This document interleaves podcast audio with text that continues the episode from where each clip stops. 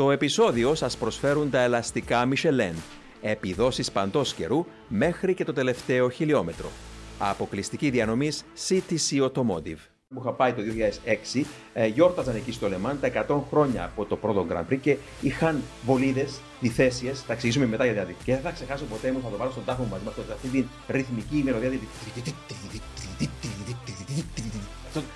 Το, το, το, το κατασκεύαζαν που ήταν τρομερά αυτοκίνητα. Το 59 ο Ζαν Πέρα. Ε, Α, φοβερός πιλότος.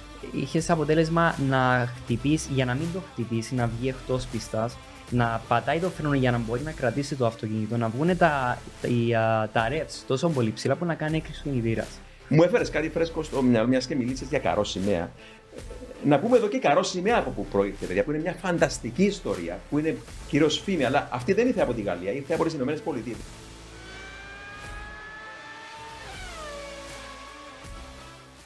Ο Σάρλ Λεκλέρκ επέστρεψε στο υψηλότερο σκαλοπάτι του βάθρου έπειτα από εποχή τριών μηνών με νίκη γροθιά στην Αυστρία, όπου η Ferrari είχε, εάν όχι την αξιοπιστία με το μέρος της, το πάνω χέρι αναφορικά με την απόδοση απέναντι στην τρανή ομάδα της Red Bull. Άλλο ένα επεισόδιο Speed Zone Podcast έχουμε για σας σήμερα αγαπητοί φίλοι, το οποίο πραγματοποιείται με την στήριξη των ελαστικών της Michelin και την εταιρεία CTC Automotive. Είμαι ο Δημήτρης Γιώχας και μαζί μου έχω τον Μάριο Κωνσταντίνου και τον Σπύρο Τσαμαντά, με τους οποίους θα μιλήσουμε για το Grand Prix της Αυστρίας, θα μιλήσουμε όμως και για το επόμενο Grand Prix, το Grand Prix της Γαλλίας που αναμένουμε όλοι έτσι με ιδιαίτερο ενδιαφέρον από την πίστα του Paul Ricard ε, και βεβαίως να πούμε εδώ ότι η, η, το γαλλικό Grand Prix είναι άρρηκτα συνδεδεμένο με την ιστορία των, ε, και την παράδοση των αγώνων, μιας και οι Γάλλοι ήταν αυτοί που είχαν την λαμπρή ιδέα για την εξαγωγή του πρώτου στην ιστορία Grand Prix, το οποίο πραγματοποιήθηκε πριν από ακριβώς 116 χρόνια στην πόλη του Λεμάν, όταν οι βολίδες ε, ε, ταχύτητας και οι μονομάχοι των αγώνων Grand Prix ξεκίνησαν για πρώτη φορά τότε να σύουν το έδαφος. Παιδιά, καλώς ορίσατε για άλλη μια φορά εδώ. Καλησπέρα Δημήτρη. Γεια σου Δημήτρη. Ωραία. Ε, φτάσαμε αισίως στο πρώτο μισό του πρωταθλήματος. Ε, πέρασαν 11 αγώνες, απομένουν άλλοι 11 αγώνες. Ε, η μάχη της ε, Red Bull με τη Ferrari φαίνεται να αναζωπυρώνεται. Ε, και δεν το λέμε βέβαιω αυτό όσον αφορά τη Ferrari με την έννοια ότι άρπαξε φωτιά το μονοθέσιο του Κάρλος Σάιντ, αλλά με την έννοια ότι ο Σάρλ Λεκλέρ επέστρεψε επιτέλους στις ε, νίκες. Μάριε, ε, ο, ο 24χρονος Μονεγάσκος είχε αναγευτεί τη σαμπάνια της νίκης από τις 10 Απριλίου όταν κέρδισε τότε το Grand Prix της Αυστραλίας. Πέρασαν ακριβώς τρεις μήνες, φτάσαμε στις 10 Ιουλίου για να κερδίσει τον τρίτο του αγώνα, τον Grand Prix της Αυστρίας και ε, θα έλεγα ότι ο ίδιος πέρασε μέσα από μια τρίμηνη μαύρη περίοδο αναφορικά με το γεγονός ότι ε, πολλά μηχανικά προβλήματα και λάθη στρατηγικής της Ferrari του στήχησαν και νίκες και πολύτιμους βαθμούς. Αλλά τώρα επέστρεψε πίσω ο Leclerc για να κάνει αυτή τη μάχη με τον Verstappen στο πρωτάθλημα. Και θέλω να μας πεις και εσύ πώς είδες την ε, κούρσα στην Αυστρία; Ναι, όντως ο Leclerc επέστρεψε επιτέλους στο βάθρο. Ε, λίγο περίεργο ότι από τον Απρίλιο δεν έχει πάρει νίκη. Επειδή ο Leclerc στα προκριματικά όλους τους αγώνες πιστεύω έχει το πάνω χέρι ως οδηγός ε, ε, πιο γρήγορος από το Sainz, ε, ακόμα και από τη Red Bull. Ε, θετικό είναι ότι πλέον η, η Ferrari κέρδισε τον αγώνα. Εντάξει, υπήρχε μια, ε, έναν DNF ε, με τον Carlos Sainz, το οποίο ίσως να αρχίζει να γίνεται ανησυχητικό όχι μόνο στη Ferrari, αλλά σε όλες τις ομάδες, γιατί ε, όπως είχαμε πει, αυτό το πρωτάθλημα θα κριθεί περισσότερο στο πόσο reliable είναι τα μονοθέσια η Ferrari φαίνεται να είναι αρκετά στο ίδιο επίπεδο μαζί με τη Red Bull επίσης. Ε, το ότι πλέον αρχίζουν να βλέπουμε κάποιες απώλειες κινητήρα, που η Ferrari πλέον είναι η δεύτερη απώλεια κινητήρα μετά το Baku, ε, που είχαν το ίδια απώλεια με το μονοθέσιο του, Carlos, με του Charles Leclerc. Ε, είναι αυτό που είχαμε πει ότι είναι όσον πιέζουν στο performance πλέον αρχίζει η αξιοπιστία να μειώνεται. Είχε ένα πρόβλημα ο, ο Leclerc, αλλά δεν ήταν κάτι το πολύ το σοβαρό το πρόβλημα που είχε μαζί με το drive-by-wire. Ε, όσο για τις άλλες ομάδες, να σημειώσουμε ότι ήταν ε, πάλι μια καλή εμφάνιση από τον Μικ Schumacher με μια ανέχτη θέση. Ένας οδηγός ο οποίος μπορεί να αποδώσει κάτω από μεγάλη πίεση, το οποίο έδειξε και στη Φόρμουλα 2. Αλλά να μην ξεχνάμε ότι για τον Μικ Schumacher φέτος είναι η πιο σοβαρή του χρονιά. Έχει ένα μονοθέσιο που μπορεί να ανταγωνιστεί για, ε, για να πιάσει πόντους στην πίστα. Μπορεί να ανταγωνιστεί στο να κάνει μάχες στην πίστα και επίσης έχει έναν ε, teammate ο οποίος έχει μια εμπειρία που μπορεί να ανταγωνιστεί σε επίπεδο ε, απόδοσης ως οδηγή. Η χρονιά του Μικ Σουμάχερ του 2021 ήταν λίγο για μένα χαμένη, γιατί έτρεχε με ένα μονοθέσιο το οποίο δεν ήταν ανταγωνίσιμο. Επίσης με έναν ε, teammate ο οποίος δεν ήταν στον επίπεδο για να ανταγωνιστούν. Άρα θεωρώ είναι ο λόγος που ο Μίξου Σουμάχερ πλέον το βλέπουμε φέτος το 2022 να είναι ε, σε πολλά, πολύ καλύτερη φόρμα. Σπύρος, πώς είδες το Grand Prix της Αυστρίας σε γενικές γραμμές; Ήταν πολύ ενδιαφέρον ο αγώνας Δημήτρη.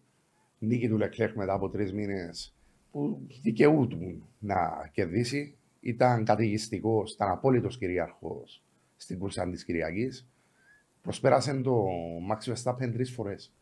Ήταν αποφασισμένος. Αν δεν τον πρόδιδε το μονοθέσιο, θα κέρδιζε όπως και έγινε. Λυπηρόν αυτό που έγινε με τον Καρλο Σάινθ. Θα ήταν 1,2 τη σκουτερία. Ήταν ε, μια κακή μέρα για την Red Bull και με την εγκατάλειψη του Σέρκιο Πέρε λόγω του ατυχήματος που είχε με τον George Russell. Η απόδοση της Red Bull, να τονίσουμε ότι δεν ήταν κακή λόγω μονοθεσίου, είχε υπερβολική φθορά στα ελαστικά. Εκεί ήταν η διαφορά. Δεν έπεσε πίσω σε απόδοση από τη Ferrari. Τα μονοθέσια έχουν πανομοιότυπη απόδοση. Ε, αν μιλούμε για, για τον τομέα απλά της απόδοσης. Και η Γαλλία θα παίξει ρόλο σημαντικά με τη φθορά των ελαστικών. Άρα, ίσως η Ferrari να έχει το πάνω χέρι στη Γαλλία. σω λέμε, διότι δεν είναι μόνο τα ελαστικά που θα κρίνουν, απλά θα είναι κομβικό το σημείο με τα ελαστικά. Πολύ καλός αγώνας από τις Χά και από τις δύο. Η έκτη θέση του Μικ Σούμαχερ με είχε εντυπωσιάσει. Έχει πιεστεί ο Μικ και φαίνεται ότι ε, όταν πιεστεί, διότι ξανά γίνει όπως σωστά είπε ο Μάριος στη Φόρμουλα 2, βγάζει φτερά που λέμε και πετά. Ε, τον πίεσε η Χάζ λόγω και των σοβαρών ατυχημάτων που είχε με, στο Μονακό και στη Σαουδική Αραβία, θυμάμαι σωστά. Και έτσι βλέπουμε ένα Μικ αντάξιον του ονόματος του. Το έχει το ταλέντο, απλά ναι λόγω ηλικίας, λόγω πίεσης δεν μπορούσε να το διαχειριστεί, αλλά είναι ανεβασμένος. Πάντως, ειδικά στην mm. κούρσα sprint, στη μάχη του εκεί με τον, ε, το Σαββάτο με τον Χάμιλτον, ε, ένιωθα κάποιες στιγμές τον Μάικολ Σούμακερ να είναι μαζί του στο πιλωτήριο, να δανείζεται κάποια. να θυμίζει έτσι ο τρόπος που αμυνόταν πάνω στην πίστα. Ειδικά ήταν mm. ε, τρομερός η τοποθέτηση του μονοθέσιου του πάνω στην πίστα. Ήταν τρομερή. Μιλώντας όμως για το sprint, ε, είχαμε ακόμα ένα weekend με format sprint. Ο Max Verstappen κέρδισε την, ε, το Σαββατιάτικο sprint με σχετική άνεση, θα λέγαμε. Ε, ο Charles Leclerc όμως, μόλις όταν τερμάρισε πίσω του, ε, έδειξε από εκείνη την ώρα με την δήλωση στον ασύρματο ότι είχε την αυτοπεποίθηση για την επόμενη μέρα. Είπε ότι θα τους πιάσουμε αύριο. Και βέβαια να πούμε εδώ την διαφορά που είχε το sprint από την, ε, κούρσα της, ε, την κύρια κούρσα της Κυριακής. Ήταν μια από τις μεγάλες διαφορές, βεβαίως ήταν η διάρκεια της κούρσας. Ε, και η δεύτερη διαφορά βεβαίως ήταν οι θερμοκρασίες που την επόμενη μέρα ε, ήταν πιο ευνοϊκές για την Ferrari. Κατέβηκαν κάτω έτσι οι θερμοκρασίες. Άρα ήταν πιο ευνοϊκές για την Ferrari. Και να πούμε εδώ ότι. Ε, και το φορτίο.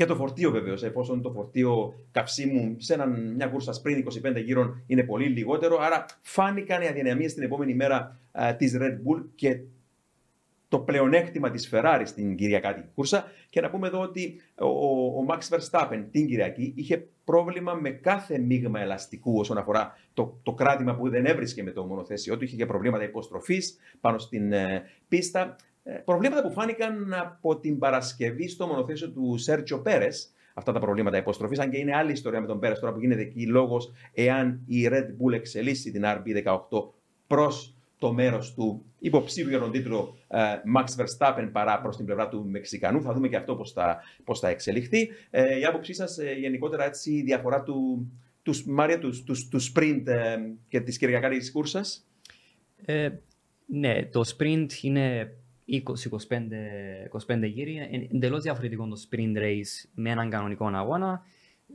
Ε, να βάλουμε την παράμετρο του χρόνου. Το sprint γίνεται μία μέρα πριν τον αγώνα, άρα άλλες θερμοκρασίες. Ε, νομίζω είχε βρέξει επίσης ε, πριν από τον αγώνα. Και την Κυριακή νομίζω είχε βρέξει. Είχε βρέξει. Κυριακή είχε βρέξει. Ε, άρα ε, δύσκολο να, να συσχετίσουμε το sprint race με τον αγώνα γιατί αλλάζουν τόσες πολλοί παράμετροι, ειδικά στα νέα μονοθεσιά και πάντα στη Φόρμουλα 1. Η κάθε παράμετρο είναι πάρα πολύ σημαντική το πώς θα αποδώσει το μονοθέσιο.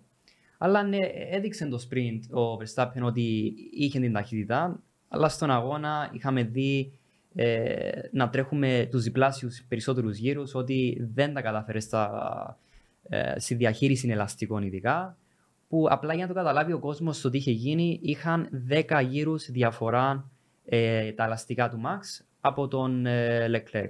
Δηλαδή κάθε φορά που ο Leclerc έβγαινε στα pits με, από τα pits με καινούργια ελαστικά, ήδη ο Max Verstappen είχε 10 γύρους διαφορά, γι' αυτό ήταν τόσο πολύ εύκολη η προσπέραση του στην πίστα.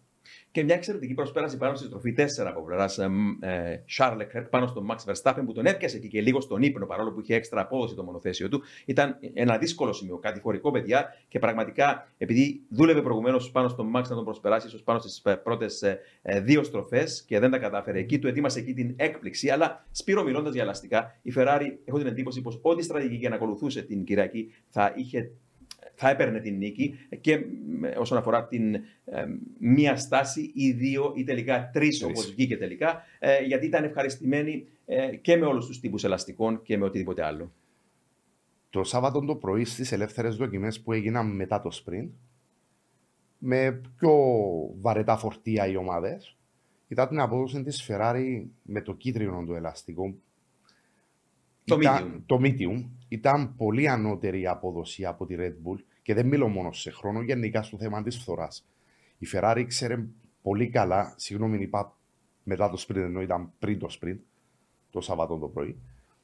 Η Ferrari ξέρει πολύ καλά ότι θα είχε καλύτερη εικόνα ως προς το θέμα της φθοράς στον κυριακάτικο αγώνα.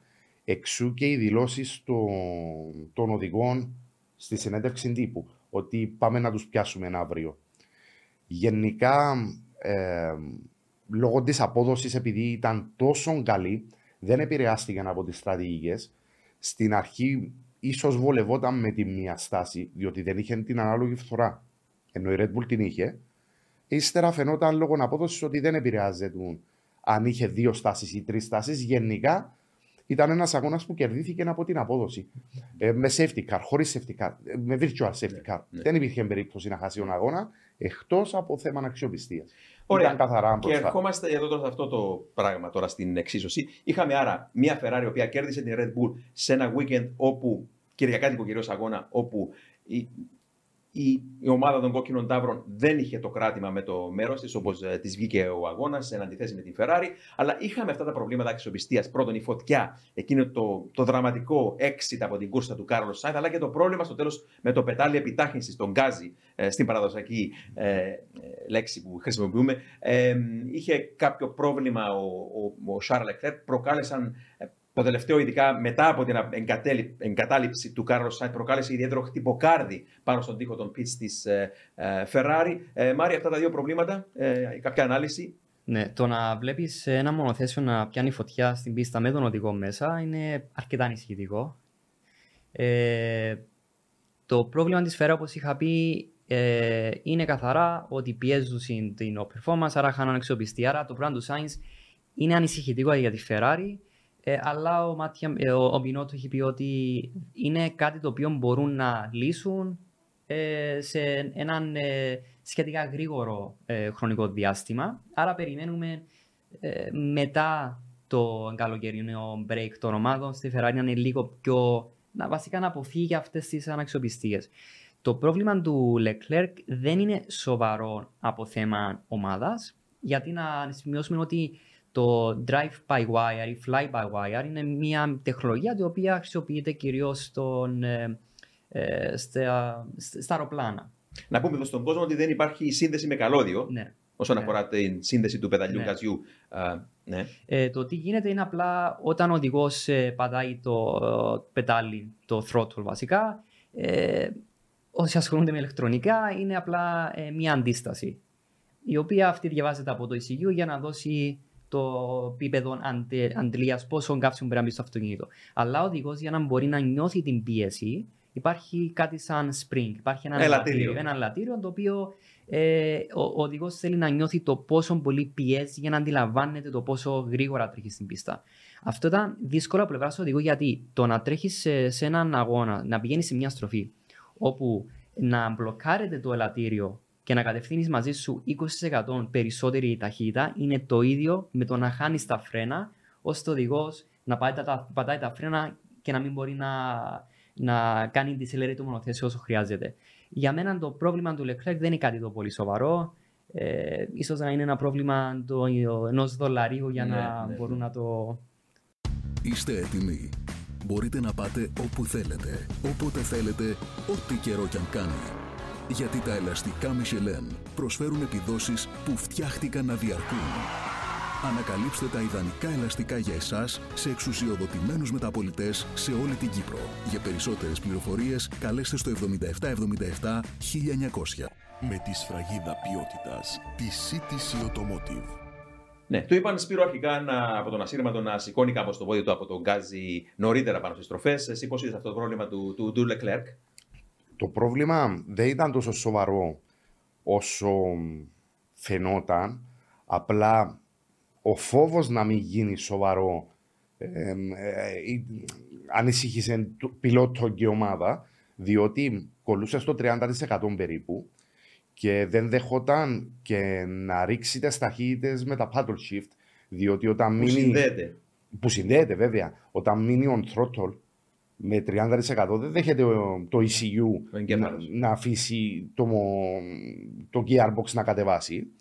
Και επίσης ο Leclerc φοβόταν μήπως και μείνει στο 100% σε κάποια γρήγορη στροφή. Αυτό είναι, συγγνώμη, Σπύρο, αυτό είναι και ο λόγος που είχε γύρω στο πρόβλημα, το προηγούμενο που περιγράφεις, πάνω στην ε, στροφή 4 εκεί. Ναι, βέβαια. Γύρω στο έντονο πρόβλημα. Βέβαια, ναι. ναι.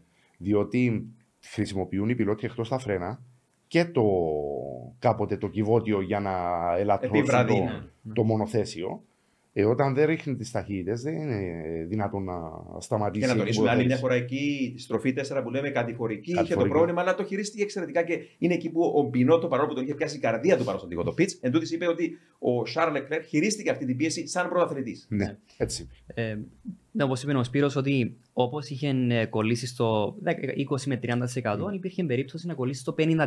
Άρα μπορούσε ο οδηγός να κατευθύνει σε μια στροφή, ειδικά στις αργές στροφές μετά τις μεγάλες ευθείες, με 50% περισσότερη ταχύτητα, το ότι δεν μπορούσε να κάνει το λεγόμενο downshift, δηλαδή να ρίξει μια ταχύτητα για να επιβραδύνει το μονοθέσιο, δεν είναι λόγω του ECU, γιατί οι ομάδες ε, παίρνουν το ECU, αλλά από πλευράς το λεγόμενο engine mapping, δηλαδή το πώς να. Ε, η χαρτογράφηση, του κινητήρα. του κινητήρα βασικά ε, είναι κομμάτι το οποίο το κάνουν οι performance engineers okay. μαζί με τους οδηγούς. Είναι καθαρά της ομάδας. Δηλαδή, αν το πρόβλημα υπήρχε σε μια Red Bull, ίσως να ήταν πολύ πιο βιώσιμη κατάσταση παρά με ναι. Ferrari. Είναι καθαρά το πώς θέλει η Ferrari να ναι. κάνει το λεγόμενο map των κινητήρων τους. Ε, Σπύρο, και όσο... Θυμάμαι χαρακτηριστικά, συγγνώμη Δημήτρη. Ναι. Όταν έγινε αυτό και μετά από λίγο ο Leclerc είπε του, του μηχανικού αγώνα του δεν με αφήνει να ρίξω τις ταχύτητες, του είχε μπει να ε, είναι λόγω του προβλήματος του, του θρότου. Γι' αυτό ναι. είναι κάμα της σύνδεσης. Ωραία. Άρα μιλάμε για ένα πρόβλημα το οποίο έτυχε, δεν είναι κάτι τόσο σοβαρό. Αλλά αν πάμε στο πιο σοβαρό πρόβλημα της Ferrari που ήταν ε, ο κινητήρας του Κάρλο Σάινθ, είχες προσέξει κάτι έτσι σημαντικό σπύρο όσον αφορά τον, τον κινητήρα; Πες μας για αυτό το, το θέμα έτσι με τον κινητήρα. Ε, ο κινητήρας της Ferrari πέρσι ήταν από τους πιο αδυνάτους. Λόγω και αυτό που είχε γίνει το 2020 που αναγκάστηκαν να ρίξουν τη δύναμη, έπρεπε να βρουν την απόδοση. Φέτος πραγματικά, μόνο ηχητικά είναι ο πιο δυνατός κινητήρας. Φαίνεται, φαίνεται ότι είναι ο πιο δυνατός και από τη Honda και από τη Mercedes και από τη Renault. Όμως, για να βρεις την απόδοση δυστυχώς κάποτε, είναι, κάποτε συνήθως, είναι εις βάρος αξιοπιστίας. Mm. Ε, ήταν τραγική εικόνα να βλέπεις τις φωτιές να εκτοξεύονται από το κάλυμα κινητήρα του, του Κάρλος Σάινθ. Πραγματικά ήταν απογοητευτικό και για τους τυφώζοι αλλά και για όλους μας τους φαν τη Φόρμουλα 1. Διότι εμείς θέλουμε οι πιλότοι να κερδίζουν ή να χάνουν στην πίστα. Ε, ε, απλά θέλω να πω ότι το να πιέζεις απόδοση με αποτέλεσμα να υπάρχει μια αναξιοπιστία, εγώ το θεωρώ απόλυτα λογικό γιατί είχα αναφέρει ότι ο, ο μόνος τρόπος στο να κερδίσεις χρόνο είναι λόγω του testing. Γιατί το testing μπορεί να σου ε, κοστίζει γύρω στο 40%. Δηλαδή, να το πω πολύ πιο απλά, αν μια εταιρεία κάνει ένα product, για παράδειγμα ένα ECU, το testing μπορεί να αυξήσει το κόστος μέχρι και 40%. Όμως, ναι. το testing μπορεί να σου ε, αυξήσει, να διπλασιάσει το χρόνο που χρειάζεται το product να βγει έξω από την πόρτα της εταιρείας. Άρα σημαίνει ότι για μια ομάδα το testing τους βοηθάει και να γλιτώνουν κάποια λεφτά από τον budget cap, αλλά στο να επιταχύνουν επίσης πότε θα κατασκευάσει το κινητήρας και πότε θα πάει στην πίστα. Ανησυχητικό να βλέπουμε ε, στους 10 αγώνες ε, δύο μονοθέσια, μπορούμε να πούμε 20 αγώνες. Δύο power unit issues, γιατί είχαν κάποια άλλα προβλήματα, αλλά ήταν turbo, Ναι, ήταν Ισπανία, hydraulics. Αλλά Ναι. μιλούμε καθαρά για power unit, δεν είναι τόσο τραγικό. Τραγικό θα ήταν να έχουν ε, αποχωρήσει από τον αγώνα με φωτιές και να μην είναι καν ανταγωνιστικοί.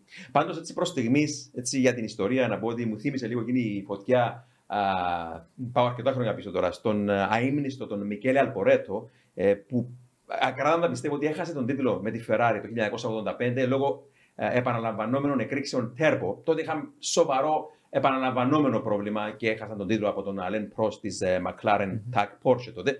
Και έτσι, ε, εφόσον, ναι, η Ferrari είχε κάποια άλλα έστω ανεξάρτητα προβλήματα αξιοπιστίας φέτος, είναι κάτι που μπαίνει κάτω από το φακό σίγουρα και απασχολεί όλους, με όλες τις ομάδες βεβαίως, γιατί και η Red Bull είχε και θα έχουν φαίνεται ομάδες καθώς προχωρά Σπύρο και το παιχνίδι της εξέλιξης και γίνεται πιο έντονο. Α. Είπαμε, ξεκινά τώρα ε, αισίως το δεύτερο μισό της ε, σεζόν. Σεζόν. Άρα, ναι. Ε, θα υπάρξουν προβλήματα για όλες τις ομάδες. Ήδη οι περισσότερες είναι στα όρια. Έχουμε μπει επαρελειμμένα. Τα μονοθέσια φέτος είναι κατά 98% καινούρια. Άρα οι ομάδες δεν τα ξέρουν καλά, δεν τα έχουν εξερευνήσει καλά τα μονοθέσια, δεν έχουν μάθει όλες τις αδυναμίες. Πολλές φορές αυτό μου κάνει εντύπωση περισσότερο από όλα. Συνήθως είναι ξαφνικά τα προβλήματα. Ενώ τις προηγούμενες χρονιές είχαν μέσω των data κάποιες προειδοποιήσεις. Τα περισσότερα φέτος τους πιάνουν στον ύπνο. Μέσα τις από, τα, ομάδες. μέσα από τα χρόνια που Ε. περιγράφα και εγώ τις κούρσες της Φόρμουλα στην τηλεόραση, θυμάμαι πόσο και ο Μάριο μπορεί να το ως ε, ε, data engineer της. Ε, test design engineer της ε, McLaren μπορεί να το ε, επιβεβαιώσει αυτό ότι ε, τα έβλεπα πάντα ως δίδυμα τα μονοθέσια μιας ομάδας. Γιατί συχνά όταν είχε κάποια μονοθέσιο ένα πρόβλημα την Παρασκευή, μπορεί το- την επόμενη μέρα να είχε ακριβώς το ίδιο πρόβλημα ε, το άλλο. Αλλά φέτος αυτό δεν ισχύει ακριβώς αυτό το Βέβαια. πράγμα. Μάρια, πώς βλέπεις αυτό το τεχνικό θέμα όσον αφορά τη νέα γενιά των ε, μονοθέσεων. Ε, το testing στη Φόρμουλα 1 γενικά εξοπιστή άρχισε να αυξάνεται όταν ήρθαν οι κινητήρες, οι KERS. Βασικά όταν άρχισε να μπαίνουν υβριδικοί κινητήρες. Που ήταν κάτι εντελώς διαφορετικό που μπορώ να σου πω με σιγουριά ότι οι περισσότερες ομάδες ήταν ε, πιάστηκα στον ύπνο όταν είχαν δει για πρώτη φορά τα, ε, τα hybrid ε, μονοθέσια γιατί ε, περισσότερος ε, κόπος είναι το κομμάτι του hybrid στη Φόρμουλα 1 πλέον παρά ο ίδιος ο κινητήρας. Φυσικά αυξήθηκε το τεστ σε εξωφρενικά επίπεδα. Δηλαδή, ε, μπορώ να σου πω από τη McLaren ο τρόπος που γίνονται τα τεστ στα ECU, τα hybrid powertrains. Δεν κάνουμε μόνο το συμβατικό τεστ για να δούμε performance αξιοπιστίας, αλλά είναι στην κρίση του μηχανικού δοκιμών του test engineer να προνοήσει άλλα σφάλματα που μπορούν να γίνουν, ώστε να, να πιέσουμε ακόμη μέχρι και το unit, το unit όταν τα λέω unit, ενώ έναν υβριδικό κομμάτι μονοθεσίου, στο να, κάνει, να δούμε σε ποια σημεία μπορούμε να το πιέσουμε, που ξεπερνούμε και τα σημεία ε, που μπορεί να περάσει στην πίστα το unit από θέμα πόσο μπορεί, από θέμα θερμοκρασίες κραδασμούς για παράδειγμα. Όπως είχαμε μιλήσει μια φορά με το Σπύρο για το θέμα του porpoise, εμείς ε, τα, όλα τα ηλεκτρονικά στη Φόρμουλα 1, ειδικά τα ECU, γίνονταν τεστες σε ένα vibration, σε ένα vibe table που υπήρχε κραδασμούς. Βασικά με, με λίγα λόγια κάναμε το porpoising εδώ και 30-40 χρόνια στη Φόρμουλα 1 χωρίς καν να το αντιληφθούμε. Ακριβώς. Αλλά κάτι που είπε ο Σπύρος ότι καμία ομάδα δεν γνωρίζει μονοθέσει, αυτό είναι αλήθεια. Ε, είμαι προσωπικό επίπεδο, είμαι σίγουρος ότι κανείς δεν γνωρίζει ακόμη τι έχουν σχεδιάσει. Ότι θα πάρει πάρα πολύ χρόνο οι ομάδες να καταλάβουν τι μονοθεσιόν έχουν. Ακόμη έχουν πάρα πολλά ερωτήματα. Φυσικά, ε, ε, αγώνα με τον αγώνα πρέπει να έχουν λιγότερα ερωτήματα. Αν έχουν περισσότερα, αυτό είναι πρόβλημα. Ναι. Το μόνο που μπορούμε να πούμε είναι ότι η Red Bull που προηγείται στους κατασκευαστές ίσως να γνωρίζει καλύτερα, λίγο καλύτερα από όσο Το δικό της το δικό της μονοθέσιο. μονοθέσιο. ναι. Και αυτή είναι, παιδιά, η ιδιομορφία της φετινής χρονιάς. Όπως λέμε επανειλημμένα, αυτά τα ξαφνικά προβλήματα που λες, τα απρόβλεπτα Σπύρο. Και να μιλήσαμε για το μονοθέσιο της Red Bull στο προηγούμενο podcast. Ε, Αρκετές φορές πιστώσαμε τον Έντρια Νιούι. Να πούμε εδώ και για τον αφανή ήρωα, αν θέλετε, της Ferrari, που είναι ο Ενρίκο Καρτίλε, Ναι. ο άνθρωπος των αεροδυναμικών, ένας εμπειρογνώμονας των αεροδυναμικών. Η Ferrari, νομίζω, τον χρησιμοποιούσε από πολλά χρόνια όταν ακόμα ήταν φοιτητής στο πανεπιστήμιο. Τον έφερε να κάνει κάποιες δουλειές στην ομάδα ε, και έφερε κάποιες επιτυχίες στα οχήματα GT της ομάδας. Και είναι Σπύρο ένας καλός τεχνικός, ο οποίος είναι Έξυπνος. υπεύθυνος για την κύρια σχεδίαση της F175 που ε, και αυτός μαζί με τον Νιούι ως Ferrari ο Καρτίλε κάνει τρομερή δουλειά, έτσι. Κάνει τρομερή δουλειά, είναι εξαιρετικός στη δουλειά του, είναι πανέξυπνος. Είναι και διορατικός, διότι ε, προέβλεψε ή τουλάχιστον ε, διάβασε σωστά του, τους φετινούς κανονισμούς όταν έκαμε τα site posts της Ferrari τα οποία είναι πάρα πολύ διαφορετικά από οποιοδήποτε άλλο μονοθέσιο φέτος είχαμε διαβάσει και κάποιες αναλύσεις από μέτρ του είδους όπως είναι ο κύριος Άντερσον, όπως είναι ο κύριος Χιούς που είναι μέτρ του είδους Ο Γκάρι Άντερσον, βεβαίως, Α. πρώην τεχνικός διευθυντής Ναι. της Jordan. της Jordan, ναι. Σημερινής Είχε τις AMR. αφ- Της σημερινής AMR. είχε τις αμφιβολίες του σχετικά αν το μονοθέσιο αυτό είναι ικανό για νίκες. Φυσικά ο άνθρωπος είχε πει ότι είναι μια εκτίμηση και μπορεί να πέφτω έξω. Δεν ήταν απόλυτος. Αλλά διαβάζοντας το είχα κατά τρομο, τρομοκρατηθεί διότι το έχω τρομερή εμπιστοσύνη του Γκάρι Άντερσον Ναι. και είπα ότι ίσως η Ferrari δεν μελέτησε σωστά τους κανονισμούς. Η Ferrari φέτος, βάσει αυτών των side pods, είναι το καλύτερο μονοθέσιο με διαφορά σε πίστες και μέσης ταχύτητας στο θέση. Και το είπαμε και στην αρχή του podcast μας στα πρώτα επεισόδια ότι ε, και οι Mercedes και η Red Bull μελέτησαν, ε, συγγνώμη ανάποδα, η Ferrari μελέτησε τις λύσεις της Red Bull και της ε, Mercedes ε, για να υιοθετήσει και αυτή Ναι. ε, παρόμοια σχεδίαση ε, κυρίως sidepod, τις απέρριψε, έκανε χ από πάνω και πήγαν σε μια αυτή τη διαφορετική οδό που φαίνεται να δουλεύει. Και να πω και κάτι άλλο για τον Ενρίκο Καρτίλε, ότι είναι και ένας, όπως και ο Νιούι, παιδιά, είναι ένας racer, του αρέσουν οι αγώνες. Και εδώ να πω μια ιστορία ότι ο Έντρια Νιούι ε, έχει λάβει πολλές φορές μέρος και σε σπουδαίους αγώνες. Για παράδειγμα, θυμάμαι, ήμουνα μια χρονιά στο 24ωρο του, του Λεμάν και είχα πάρει τηλέφωνο τον φίλο μου, τον, τον Πίτερ Προδρόμου, τον τεχνικό διευθυντή της της McLaren, και του λέω: Ο, ο, Peter, ο, ο Adrian Newey είναι εδώ και αγωνίζεται με την ε, Ferrari στην κατηγορία GT και μου λέει: Ισχύει; How is he doing? Μου λέει. και του λέω: Τα πάει καλά κατά κρύβια. Και νομίζω ανέβηκε πάνω στο βάθρο. Δεν μάλιστα, αν, αν δεν απατώ με τρίτη, τώρα μιλάμε για μέσα της δεκαετίας του 2000. Άρα ο Νιούι τερμάρισε στην κατηγορία του έστω στο βάθρο της 24 ώρε κούρσας του Λεμάν και ο Καρτίλε, ο, ο αντίπαλος του, το αντίπαλο δέος στην Ferrari, που σχεδιάζει αυτός τις τις βολίδες της Ferrari, είναι και αυτός racer όπως μαθαίνω. Άρα είναι πολύ ευχάριστο, παιδιά, και δεν είναι τυχαίο νομίζω που. ε, Έχει μέλλον. Αυτές οι τεχνικές κεφαλές της ομάδας. Ναι, έχει μέλλον ο Καρτίλε. Αυτές οι τεχνικές κεφαλές των δύο κορυφαίων ομάδων είναι. Το λέμε επανειλημμένα. Ε, Μας αρέσουν οι racers. Ώσπου υπάρχουν οι racers, θα υπάρχει και η Φόρμουλα 1. Μακάρι να επέστρεφαν και στους κινητήρες τους ατμοσφαιρικούς, τους Ναι. V10, οι οποίοι είναι πανίσχυροι, είναι φτηνοί, είναι αξιόπιστοι. Μπορούν να τρέξουν και με βιοκαύσιμο, όπως είδαμε την FW14 Ναι, ναι, με τον Σεβάστιαν Φέτελ. Να πούμε στον κόσμο, ήταν δική του προσωπική του Φέτελ. Η συγκεκριμένη. Ναι, ναι, ναι, ναι, ναι. Άρα υπάρχει η λύση. Ο Κρίστιαν Χόρεν έκανε κάτι δηλώσεις. Ότι ανατρίχιασα όταν άκουσα τον V10, 3,5 λίτρα τότε. Ε, τους θέλουμε Α. να αρχίσουν να μιλούν για αυτούς τους κινητήρες. Θυμάμαι εγώ ότι. Θέλουμε όταν... να τους φέρω. Ναι, ακριβώς. Όταν πήγαμε για πρώτη φορά σε υβριδικούς αθόρυβους κινητήρες στο πρώτο Grand Prix στην Αυστραλία του 2014 και έπιασε η κάμερα από κοντά στα ελεύθερα δοκιμαστικά της Παρασκευής, τον Vijay Ιμάλια της Force India τότε, από κοντά η κάμερα, το δείχνει έτσι απογοητευμένο πάνω στον τοίχο, το πίντα κάνει. This is not Formula One. Bring the sound back.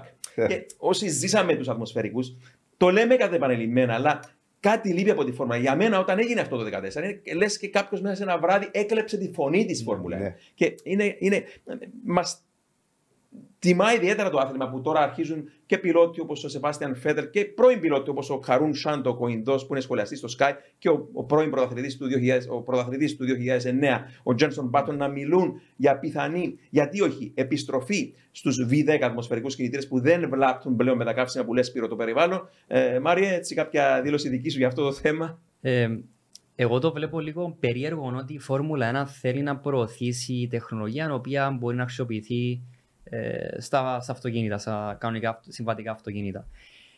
Ε, Ένας κινητήρας Φόρμουλα 1 V6 ε, ε, κοστίζει 1,5 εκατομμύριο δολάρια. Λίγο δύσκολο να δούμε τέτοιο κινητήρα σε Σε αυτοκίνητο. μία Mercedes A-Class ή B-Class ή Μμμ. οτιδήποτε άλλο. Ε, εγώ έχω την άποψη ότι οι οδηγοί ακόμη έχουν αδρεναλίνη γιατί νιώθουν την ταχύτητα, νιώθουν τα G-forces, την επιτάχυνση. Άρα μπορούν να πω ότι οι οδηγοί είναι ευχαριστημένοι. Όμως όταν πάει σε έναν αγώνα Φόρμουλα 1, για μένα η αδρεναλίνη του θεατή, εκτός από, το, από τη μυρωδιά του λαστικού, είναι ο ήχος. Άρα για ένα θεατή που ε, εγώ είχα πάει στο ΣΠΑ, είχα πάει σε αγώνα V10, είχα πάει σε V8, αλλά όταν είχα πάει στο ΣΠΑ το 14 να δω για πρώτη φορά αγώνα V6, το μόνο που μου είχε μείνει δεν ήταν καν το ελαστικό γιατί είχε βρέξει. Άρα είχα χάσει και τον ήχο. Άρα για μένα, σαν να μου πήραν 100% της αδρεναλίνης ως θεατής, γιατί αυτό που σε εξητάρει στην ε, κερκίδα είναι αυτός ο ήχος. Που η V10 άκουγες στο μονοθέσιο 5 δευτερόλεπτα πριν φτάσει μπροστά σου, στο σημείο που κάθεσαι, και άκουγες ακόμα το V10 ακόμη 5 δευτερόλεπτα. Παι- Παιδιά, οι παλιοί δημοσιογράφοι, οι συνάδελφοι δημοσιογράφοι που είχαν πάει στο, γν- στη γνήσια πίστα τους ΣΠΑ που σταμάτησε το 1970, όχι των 7 χιλιόμετρων, των 14 χιλιόμετρων διπλάσια σε μήκος, λένε ότι ο κινητήρας ο ατμοσφαιρικός, ο V12 της Μάτρα, της γαλλικής Μάτρα, ακουγόταν από οποιοδήποτε σημείο της πίστας και αν καθόσουν και σούβλιζε τα τύμπανα. Wow. Αγγελόφωνος κινητήρας και λέμε εντάξει, μας λείπουν οπωσδήποτε. Ο ήχος είναι σημαντικός στη Φόρμουλα, 1, παιδιά. Ξέρω ότι και, και ο ήχος των τέρμο ευρυδικών είναι ποιοτικός ήχος μεν, Ναι. αλλά συγκρινόμενος με εκείνο τον, την ένταση, αυτό που σε άγγιζε, εκείνο το οστικό κύμα. Να κάθεσαι πάνω στην καρδιά της Μόντζα και να έρχεται εκείνο το όποτε περνά από, κάτω από τη γέφυρα της ε, Βαριάντε Ασκάρη, να έρχεται το οστικό κύμα να σε χτυπάς στο στήθος και να νιώθεις ότι όλες οι αισθήσεις σου και ως θεατής αλλά και ως πιλότος. Ναι. Δηλαδή, ο Χάμιλτον, όταν έκανε το τεστ ε, στην, ε, στο Αμπου Ντάμπι, ο, ο Αλόνσο, Ο Αλόνσο, και ναι. περνούσε από πίσω με τη Ρενό και σε κάποια φάση. Και λέει, Jesus, listen to that thing. Στα- Σταμάτησε τη, Τη συνέντευξη. τη συνέντευξη. Ναι, ναι, ναι. Τόσο ανατριχιαστικό ήταν. Απίστευτο πράγμα. Ο Χάμιλτον δεν είχε τρέξει καθόλου με, Καθόλου, με ναι. V10. Ναι, 2-8 Χάμιλτον. Αν μη τι άλλο, έτρεξε όμως με ατμοσφαιρικούς. Υπάρχουν δύο λόγοι Ναι. γιατί χάθηκε ο ήχος. Ο πρώτος λόγος είναι το τέρπο. Ναι. Το τέρπο τρώει τον ήχο. Αυτό είναι κανόνας. Ναι, ναι. Και στα αυτοκίνητα δρόμου συμβαίνει αυτό. Ακριβώς. Το δεύτερο είναι οι στροφές. Ναι. Διότι μία V10 γύριζε με εύκολα 19.000, οι V8 γύριζαν 20. Αυτές γυρίζουν. Δύναται να γυρίζουν 15, γυρίζουν 12. Και Ναι. το άλλο, πώς που άκουσα. ξέρουμε, το άλλο που ξέρουμε, παιδιά, είναι ότι σύμφωνα με τους μηχανολόγους, είναι ότι ο ήχος είναι σπαταλημένη ενέργεια. Αυτό Ναι. το έμαθα πρώτη φορά από τον Ούλριχ Μπαρέτσκι της Audi στο 24ωρο του Λεμάν.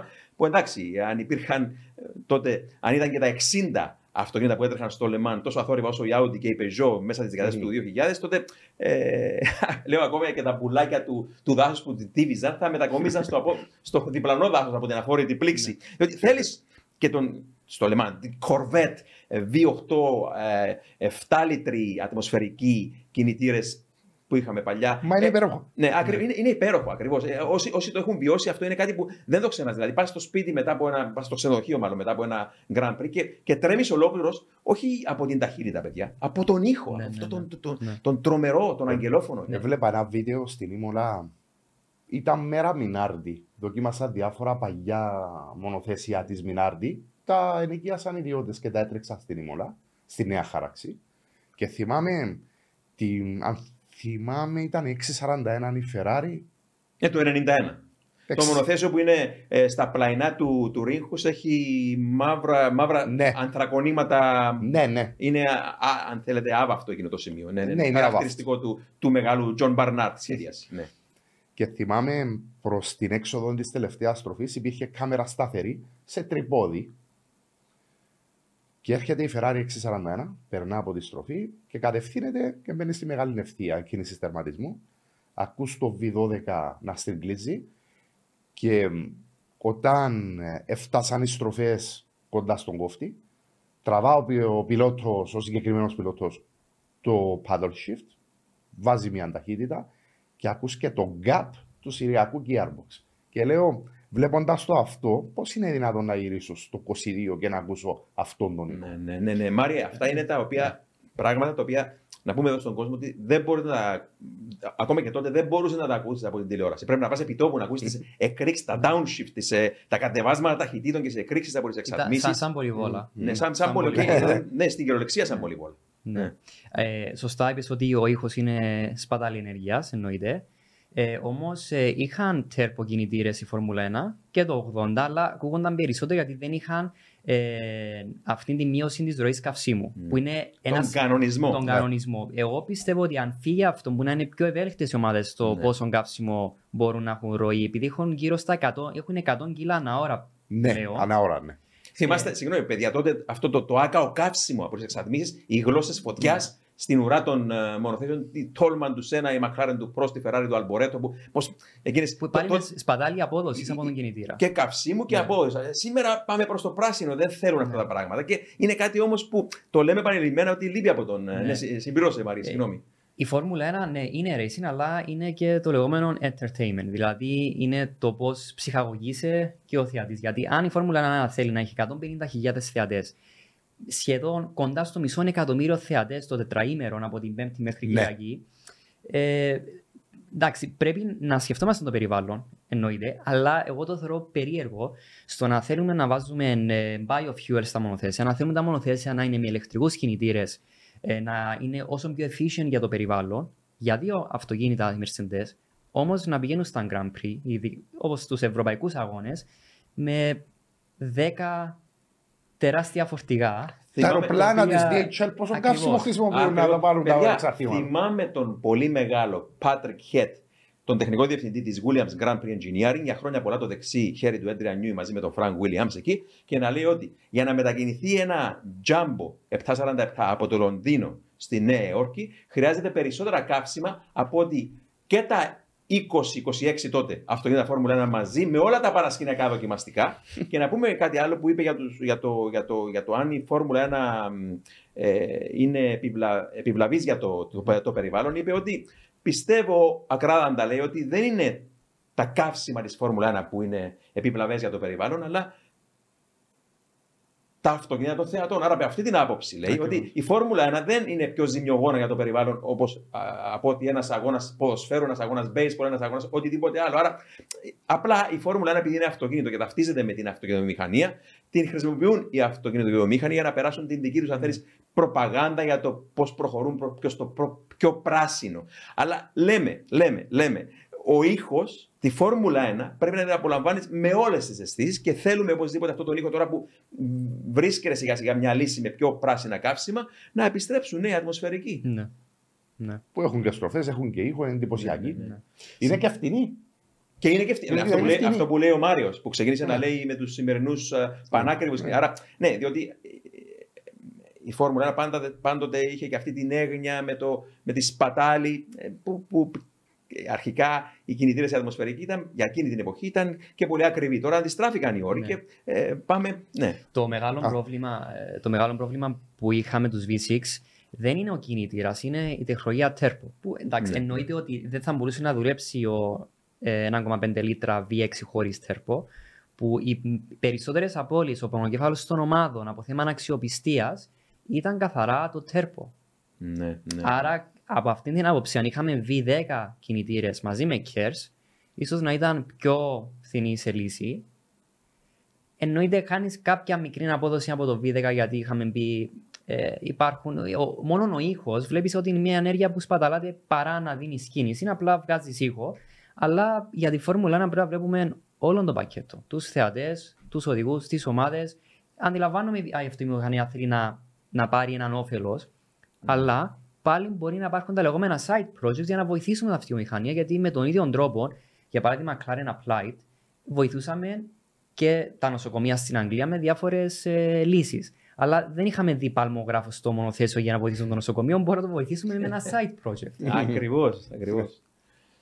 Τέλεια. Λοιπόν, να στραφούμε και έτσι λίγο προς Γαλλίας πλευρά. Να πούμε ότι, Μάρια, μίλησαμε στο προηγούμενο podcast και είπαμε ότι οι Άγγλοι είναι αυτοί που κατασκεύασαν την πρώτη πίστα στον κόσμο το 1907 στο Brooklands. Οι Γάλλοι όμως είναι αυτοί που πιστώνονται με την ε, ε, έμπνευση της ιδέας του πρώτου Grand Prix στην ιστορία. Και έλεγα στο προηγούμενο podcast ότι το ξακουστό ACF, το Automobile Club de France, ε, κατάφερε να στραγγαλίσει την πιο α, σπουδαία κούρσα της εποχής, το λεγόμενο Gordon Bennett Cup, που διεξαγόταν από το 1900 μέχρι το 1905, γιατί οι Γάλλοι πίστευαν ότι οι κανονισμοί του Gordon Bennett Cup, του Gordon Bennett Cup περιόριζαν τρομερά τις δυνατότητες της δική τη αυτοκινητοβιομηχανίας. Και εξηγούμαστε εδώ με τους κανονισμούς. Το Gordon Bennett Cup έλεγε τότε ότι πρέπει να λαμβάνουν μέρος στους αγώνες τρία αυτοκίνητα αναέθνος.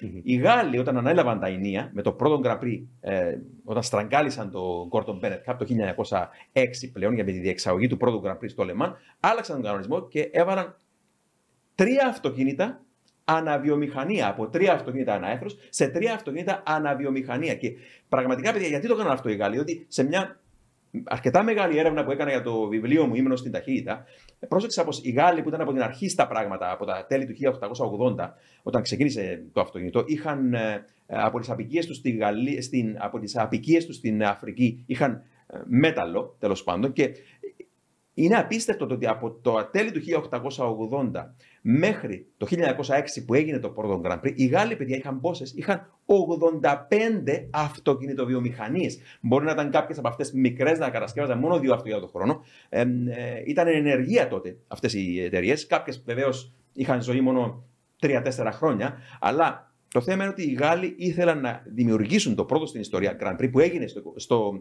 στην πίστα που διεξάγεται λίγο πολύ σήμερα ε, το Λεμάν, ε, τέλος πάντων. Ε, και να πούμε εδώ ότι η έμπνευση της ίδιας της πίστας, διότι ε, μιλάμε για έφυγαν πλέον από τις κούρσες πόλη σε πόλη και αυτό για να πάνε σε μια πιο ελεγχόμενη διαδρομή. Φυσικά η πρώτη πίστα στον κόσμο, το γαλλικό γραφείο στο Λεμάν, ήταν 103 χιλιόμετρα, μια τριγωνική διαδρομή που θα πει κάποιος τεράστια παλιά απόσταση. Αλλά παρόλα αυτά με πολλούς στρατιώτες και αστυνομία μπορούσαν να φρουρήσουν τα κέρια σημεία από τους θεατές και ξέρω εγώ. Αλλά αυτό που θέλω να πω είναι ότι όταν ε, είχαμε το, η ιδέα της πίστας, πώς γεννήθηκε θέλω να πω, είχαμε την ε, κούρσα Παρίσι-Μαδρίτη του 1903, τη λεγόμενη κούρσα του θανάτου, όπου ε, έχασαν τη ζωή τους πέντε διαγωνιζόμενοι και αρκετοί θεατές, ε, μια σειρά από πολύ νεκρά ατυχήματα. Ε, σκοτώθηκε μάλιστα ο, ο Μαρσέλ Ρενό, ένα από τα τρία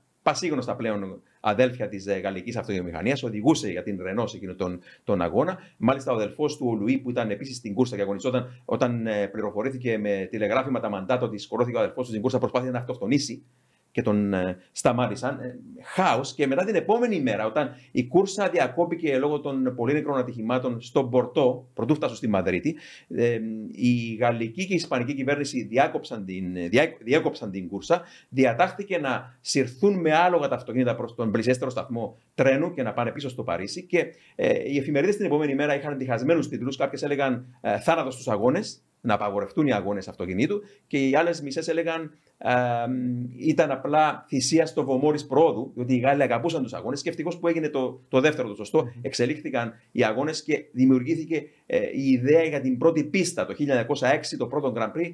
Ε, Μάριε; Ναι, η ιστορία αρχίζει από τη Γαλλία.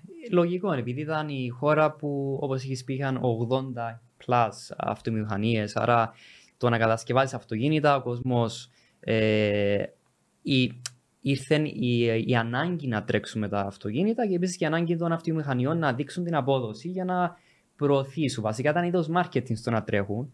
Όντως ναι. ο πρώτος αγώνας τους πήρε δύο μέρες. Κάναν έξι, έξι γύρους τη μία μέρα, έξι γύρους την άλλη μέρα που σου παίρνει γύρω στο σχεδόν μία ώρα αναγύρω. Μιλάς για την κούρσα 1895. 1906, πρώτη κούρσα. Α, μιλάς για το πρώτο ναι, Grand Prix. Πρώτο Grand Prix. Όχι την πρώτη κούρσα στην ιστορία. Ναι, το ναι, ναι. πρώτο Grand Prix που πήρε την έννοια Grand Prix. Επίσης, να πούμε τον Grand Prix ε, δεν είναι συνδεδεμένο μόνο με μοτορές. Υπάρχει Grand Prix για το τέννη, μπορεί να βρίσκει μέχρι και Grand Prix για γκολφ. Δηλαδή είναι μια γενικός όρος που ναι, χρησιμοποιείται. Ναι.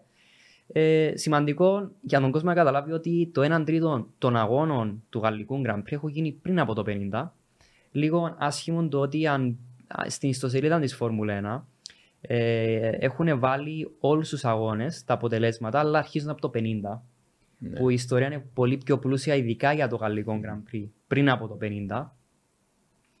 Ε, όσο για, για το γαλλικό Grand Prix να πούμε ότι ε, όπως και το Grand Prix του Μαρόκο το 1957 ε, δεν, είναι, α, δεν είναι το γαλλικό Grand Prix αλλά επειδή ήταν απικία της, Αγγλ, της Γαλλίας ε, ε, είχαν, οι directors του γαλλικού Grand Prix είχαν ε, κάνει τον αγώνα που, είναι, που είχαν ακόμα περισσότερους αγώνες Grand Prix που ήταν τα λεγόμενα non-championship races δηλαδή το γαλλικό Grand Prix είναι περισσότερο ακόμα από 85 αγώνες Είστε έτοιμοι. Μπορείτε να πάτε όπου θέλετε, όποτε θέλετε, ό,τι καιρό κι αν κάνει. Γιατί τα ελαστικά Michelin προσφέρουν επιδόσεις που φτιάχτηκαν να διαρκούν. Ανακαλύψτε τα ιδανικά ελαστικά για εσάς σε εξουσιοδοτημένους μεταπολιτές σε όλη την Κύπρο. Για περισσότερες πληροφορίες καλέστε στο 7777 1900. Με τη σφραγίδα ποιότητας τη CTC Automotive. Που ήταν εννοείς υπό τον έλεγχο των Γάλλων, Το το Γάλλο. Grand Prix του Μαρόκο, που ήταν ένα, ένα Grand Prix το, το 57 ήταν ανεπίσημο αγώνας. Το 58 μπήκε στο πρωτάθλημα της Φόρμουλα 1 επίσημα. Και να πούμε εδώ μια, μια μικρή ιστορία από εκείνο το Grand Prix είναι ότι α, ο Χουάν Μανουέλ Φάντζιο α, δέχτηκε από λάθος την ε, μαύρη σημαία αποκλεισμού από εκείνο τον αγώνα. Ο Φάντζιος, τυπικός Φάντζιο, πράος άνθρωπος, δέχτηκε την, ε, αν θέλετε, την- το πέρασμα ποινής από τα pits, παρόλο που η σημαία ε, ήταν για κάποιον ε, άλλο πιλότο. Και λέει την ιστορία ο Ρομπ Walker, που ήταν για τον δικό του πιλότο, Ναι, ναι. προσπάθησε να πιάσει, κου- τον Jack Brabham νομίζω, προσπάθησε να πιάσει κουβέντα με τον ε, Αλιτάρχη εκεί που θα δείχνει τη σημαία στον ε, δικό του πιλότο, τον Brabham, και τον- να τον παραπλανήσει δηλαδή. Και όπως κάθε φορά που περνούσε ο πιλότος του, τον έπιανε κουβέντα για να μην δείξει τη σημαία στον δικό του πιλότο. Και από λάθος τελικά δείξε Ναι. τη σημαία στον Φάντζο. Και ο Φάντζο, ως αθλητοπρεπή πιλότος, σταμάτησε στα πίτς για να χτίσει την ποινή του από το Grand Prix της Καζαμπλάνκα που λες στο Μαρόκο το 57 αυτή η Ναι. ιστορία. Non-championship No race. championship. Ε, Ο λόγος που θέλαν να δώσουν τη μαύρη σημεία στον Jack Braham που έτρεχε μαζί με την Cooper Του Rob ε, του Walker. Rob Walker που ήταν μια ιδιωτική ομάδα. Να σημειώσουμε ότι είναι η μοναδική ιδιωτική ομάδα που έχει κερδίσει αγώνα χωρίς να κατασκευάσει αυτοκίνητο. Ο Rob Walker, εντωμεταξύ, να πούμε εδώ ότι είναι το γνωστό όνομα που είναι η εταιρεία κατασκευής Johnny το, το, Walker. το, το Johnny Walker, Ναι. το, το whisky, το Ναι. γνωστό whisky. Ναι, ναι. Ε, ο λόγος που ήθελε να. που ήταν θυμωμένος βασικά, ο συγκεκριμένος είναι ο αγωνοδίκης, ο Τότο Ρος. ε, ο- ήταν ο αγωνοδίκης. Ο Γάλλος. Ήταν ο Γάλλος director του γαλλικού Grand Prix. Βασικά ήταν ο Charlie Whiting για τα γαλλικά Grand Prix. Αυτός που έδειχνε την καρό σημαία αρχή και τέλος. Ήταν επειδή ο Jack Brabham είχα, ήθελαν να κάνουν αλλαγή του, του gearbox, αλλά δεν το είχαν κάνει στα pits. Είχαν φύγει από τα pits, γι' αυτό δεν το άρεσε. Άρα κάθε φορά που περνούσε από τα pits, ο Jack Brabham, ο Rob Walker του χτυπούσε στον ώμο, άρχιζε να του μιλάει άσχετα πράγματα, απλά για να του αποφύγει την, προσ... να του... την προσοχή του από τον Jack Brabham, μέχρι που είχε νευριάσει ο Τότο Ρος, απλά παίρνει τη μαύρη σημαία και απλά βλέπει τον πρώτον οδηγό και απλά δείχνει τη μαύρη σημαία. Που ήταν- που ήταν δυστυχώς ο καημένος ο Φάντζο, ο τρελικό Φάντζο. που μπορούσε να κερδίσει τον αγώνα ο Φάντζο. Τώρα, έλεγες προηγουμένως για ο όρος Grand Prix. Και να πούμε πως δεν είναι τυχαίος όρος, ναι, χρησιμοποιείται και αλλού, αλλά Grand Prix που σημαίνει μεγάλο βραβείο. Ε, σε μια άλλη έρευνα που έκανα, δεν θυμάμαι τώρα πόσα φράγκα, αλλά το, το, πρω- το βραβείο που πήρε ο νικητής του πρώτου Grand Prix, που είναι παιδιά ο, ο, ο Γάλλος με ουγγρικές ρίζες, ο Φερέγγ Ζης, που κέρδισε με τη Renault Alpha Cup, ένα αυτοκίνητο με τρομερά για την εποχή αεροδυναμικά, που είχε τα ψυγεία τοποθετημένα με τέτοιο τρόπο που να είναι και κατανομή βάρους και αεροδυναμικά όσο γίνεται πιο σωστά. Ε, κέρδισε την κούρσα ε, με μέση ωραία ταχύτητα, μάλιστα ε, πόσα, ε, πάνω από 100 χιλιόμετρα, 103 χιλιόμετρα νομίζω την ώρα, μέση ωραία ταχύτητα, το πρώτο γαλλικό Grand Prix το 1906. Και να πούμε εδώ ότι πήρε ένα χρηματικό ποσό που ισα- ισοδυναμεί σήμερα με 135.000 ευρώ. που είναι τρομερό ποσό ακόμα και, και σήμερα. Και να πούμε ότι μιλώντας για ταχύτητες, παιδιά, βολίδες που αγωνίστηκαν σε εκείνον τον αγώνα, όχι τόσο ρενό, αλλά ε, μεγαθύρια όπως η Πανάρ και η Mercedes, ειδικά η Πανάρ που είχε κινητήρα 18 λίτρα μαμούθ κινητήρας, των 130 ύπο νομίζω περίπου, ε, ανέπτυσαν στην ευθεία ταχύτητες που ήταν πιο ψηλές ακόμη και από τα πιο γρήγορα τρένα της εποχής. 170 χιλιόμετρα την ώρα το 1906. Και οποιοδήποτε πιστεύει ότι αυτά τα αυτοκίνητα είναι τρακτέρ, Α ξαναψάξει ξανά την ιστορία. Διότι εγώ θα ήθελα προσωπικά να ζούσα εκείνε τι εποχές. Γιατί το να, το να βλέπεις έναν ένας αγρότης να περιμένει μπροστά του να φανεί ένα, ένα, αν θέλετε, εξωγήινο όχημα, το οποίο μέχρι εκείνη τη στιγμή κάποιος στα περίγωρα της Γαλλίας δεν είχε δει οτιδήποτε άλλο εκτός από αλογάμαξες και βοηδάμαξες. Και ξαφνικά να περνά μια άμαξα χωρίς άλογα. Με 170 χιλιόμετρα την ώρα από μπροστά σου, το 1906 παραλαμβάνω, νομίζω πως είναι κάτι που σχαλεύει το μυαλό μου. να, να πούμε ότι τα λεγόμενα speed records, δηλαδή η μέγιστη ταχύτητα που μπορούν να φτάσει έναν αυτοκίνητο, είχα ξεπεράσει τα 300 χιλιόμετρα από αρχές του 30, μπορεί και πιο Ναι, γρήγορα. ακριβώς, ακριβώς. Και πάντως, παιδιά, μιλώντας για το πρώτο Grand Prix, είχα την τεράστια τύχη να βρεθώ στα εκατοντάχρονα α, του, α, στο Λεμάν. Για την 24ωρη κούρσα του Λεμάν που είχα πάει το 2006, ε, γιόρταζαν εκεί στο Λεμάν τα 100 χρόνια από το πρώτο Grand Prix και είχαν εκεί βολίδε, διθέσιε, θα εξηγήσουμε μετά για τι αντιθέσει, οι οποίε έλαβαν μέρο στο πρώτο Grand Prix και ξεκίνησαν μπροστά μα την, ε, α, μ, την τελάζ του, μ, α, του μεγάλου, του πολύ μεγάλου Λουί Βάγνερ και δεν θα ξεχάσω ποτέ μου, θα το βάλω στον τάφο μου μαζί με αυτό, αυτή την ρυθμική μελωδία. Αυτό το, το, το, το καρασκεύαζαν που ήταν τρομερά αυτοκίνητα. Ε, συγγνώμη, είπα, είπαν Τελάζ, ε, Νταράκ εννοούσα. Νταράκ, που η Νταράκ είναι λίγο πολύ, αν το ψάξει κανείς, είναι η μητέρα της Άλφα Ρομέο. Διότι η Άλφα Ρομέο δημιουργήθηκε από τις στάχτες της ε, Νταράκ, της Γαλλικής. Αλλά ε, ο Λουί Βάγνερ, ε, που ήταν ένας φοβερός πιλότος, παιδιά, κάποιοι τον παρομοιάζουν με τον, ε, τον συνονόματο του, τον, ε, τον ε, κλασικό μουσικοσυνθέτη, διότι άλλαζε τις ταχύτητες με τέτοιο τρόπο, ε, smooth, που υπνώτιζε το δικό του κοινό όπως ο μουσικοσυνθέτης. ε, φοβεροί ήρωες. Ήρωες άλλα από άλλη εποχή Ναι. Που σήμερα δυστυχώς αλλάξαν τα πράγματα. Δεν υπάρχει αυτός ο ρομαντισμός πλέον. Ε, υπάρχει το drive to survive. Ναι, ναι.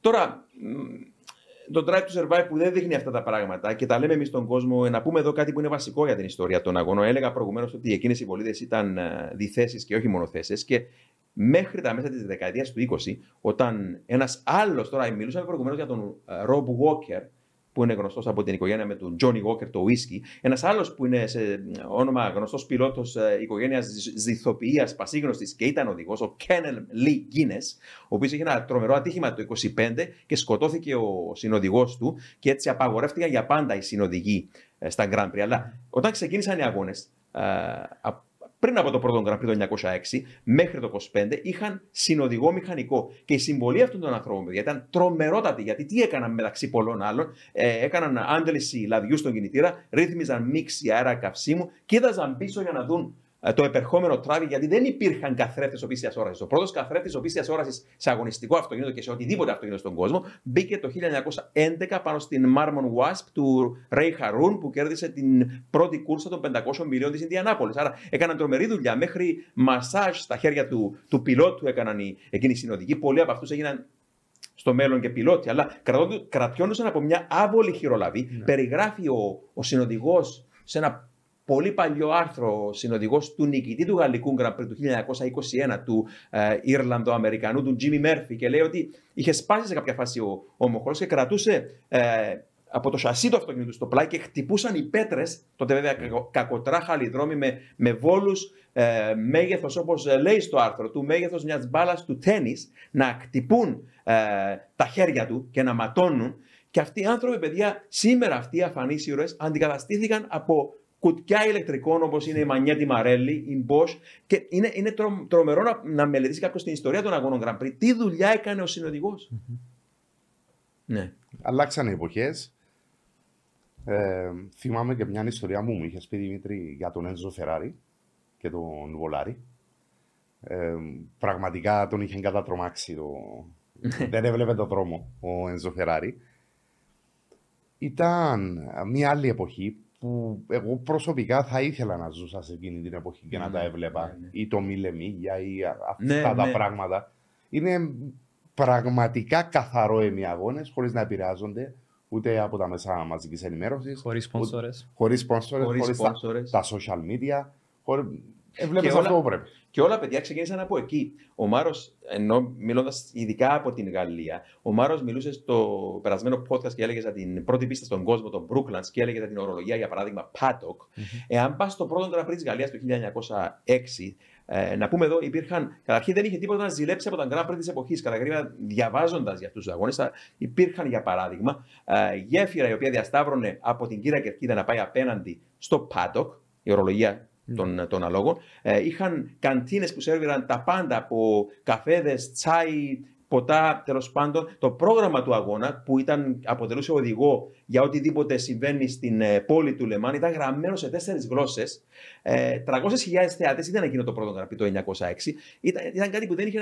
Οι Γάλλοι, παιδιά, είχαν εκπαιδεύσει άλογα τα οποία είναι να μην είναι ευαίσθητας στο θόρυβος για να μπορέσουν να ρημουλκίσουν τα αυτοκίνητα πάνω στον κρήτη εκκίνηση για να γίνει η πρώτη εκκίνηση, που είναι τρομερά πράγματα. Κάποιος λέει ότι μα 2022 Φόρμουλα 1, αλλά ε, αν πάει πίσω στο 1906 θα εκπλαγεί πόσο, εάν όχι πιο όμορφα, το ίδιο σπουδαία και όμορφα ήταν τα πράγματα. Και εδώ μακρηγορώ λίγο, αλλά να πω, έλεγες για τη λέξη paddock. Η λέξη pitch, παιδιά. Η λέξη pitch, νομίζω τα πρώτα pitch εφαρμόστηκαν ως λέξη ε, και ως κατασκευή, αν θέλετε, στο γαλλικό Grand Prix του 1908 στην Dieppe, όπου τι ήταν, pit Pit στα αγγλικά σημαίνει λάκκος. Που ήταν ακριβώς αυτό το πράγμα; Ήταν ένας λάκκος δίπλα από εκεί που σταματούσαν δίπλα από τα γκαράζ τα αυτοκίνητα και τι έκαναν, πέτασαν μέσα τα, πετούσαν μέσα τα, τα σκάρτα λάστιχα και τα, και τα λάδια σε εκείνο τον λάκκο. Και σιγά σιγά έκλεισε εκείνος ο λάκκος και έμεινε όμως η λέξη pit που σταματούν οι βολίδες είτε για να ανεφοδιάσουν είτε για να αλλάξουν ελαστικά. Και μιλώντας για τη νίκη του Φερέγκ Ζή σε εκείνο τον,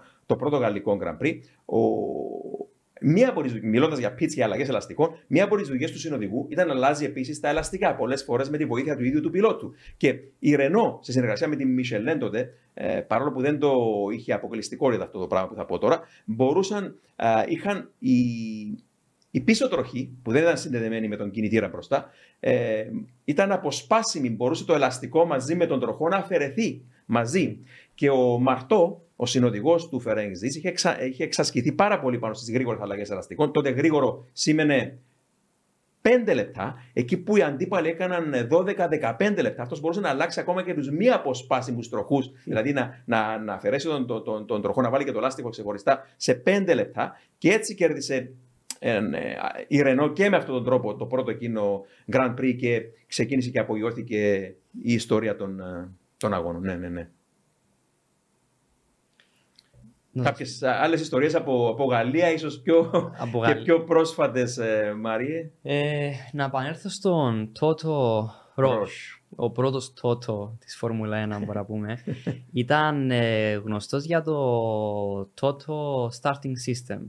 Το τι έκανε ο Τότο Ρος ε, όταν ε, ήταν αυτός που κρατούσε την καρόσιμη, γιατί ήταν, ας πούμε, ο Charlie Whiting, όπως έχω πει, των γαλλικών Grand Prix. Ο Charlie Whiting της εποχής του. Τη εποχής ναι, του, ναι. αλλά μόνο για το γαλλικό Grand Prix. Τότε έκανε, κρατούσε τη σημαία, όπου για να ρίξει την καροσίμια πήγαινε κατευθείαν, ήταν μπροστά στον grid, στη μέση του grid, όπου απλά ανέμιζε τη σημαία, μέχρι που να ρίξει τη σημαία, και αφού ήταν ήδη στη μέση του grid, απλά έτρεχε για να μην το τον, πατήσουν. τον πατήσουν αυτοκίνητα που ήταν το τρόπος να ξεκινάει τους αγώνες. Αλλά το πρόβλημα είναι ότι ε, με αυτόν τον τρόπο πιστεύετε ότι αρκετοί γαλλικοί αγώνες ίσως να είχαν άλλη, ε, θα, άλλον τερματισμό των οδηγών. Κατάλη, άλλη κατάληξη. Άλλη κατάληξη. Δηλαδή το 59 ο Ζαν Πέρα. Ε, Φοβερός πιλότος. Είχες αποτέλεσμα να χτυπήσεις, για να μην το χτυπήσεις, να βγει εκτός πίστα, να πατάει το φρένο για να μπορεί να κρατήσει το αυτοκίνητο, να βγουν τα, τα, τα revs τόσο πολύ ψηλά που να κάνει έκρηξη του κινητήρας. Ήταν ε, ο Σπύρο, ήταν ο Max Verstappen ή αν θέλεις ο Juan Pablo Montoya της εποχής του από την νίκη, φοβερό παλικαράς πιλότος. Ε, έχω ακόμα δύο μικρές ιστορίες για να πω για τον Τζαμπέρα. Συγγνώμη, Μαρία. Πριν...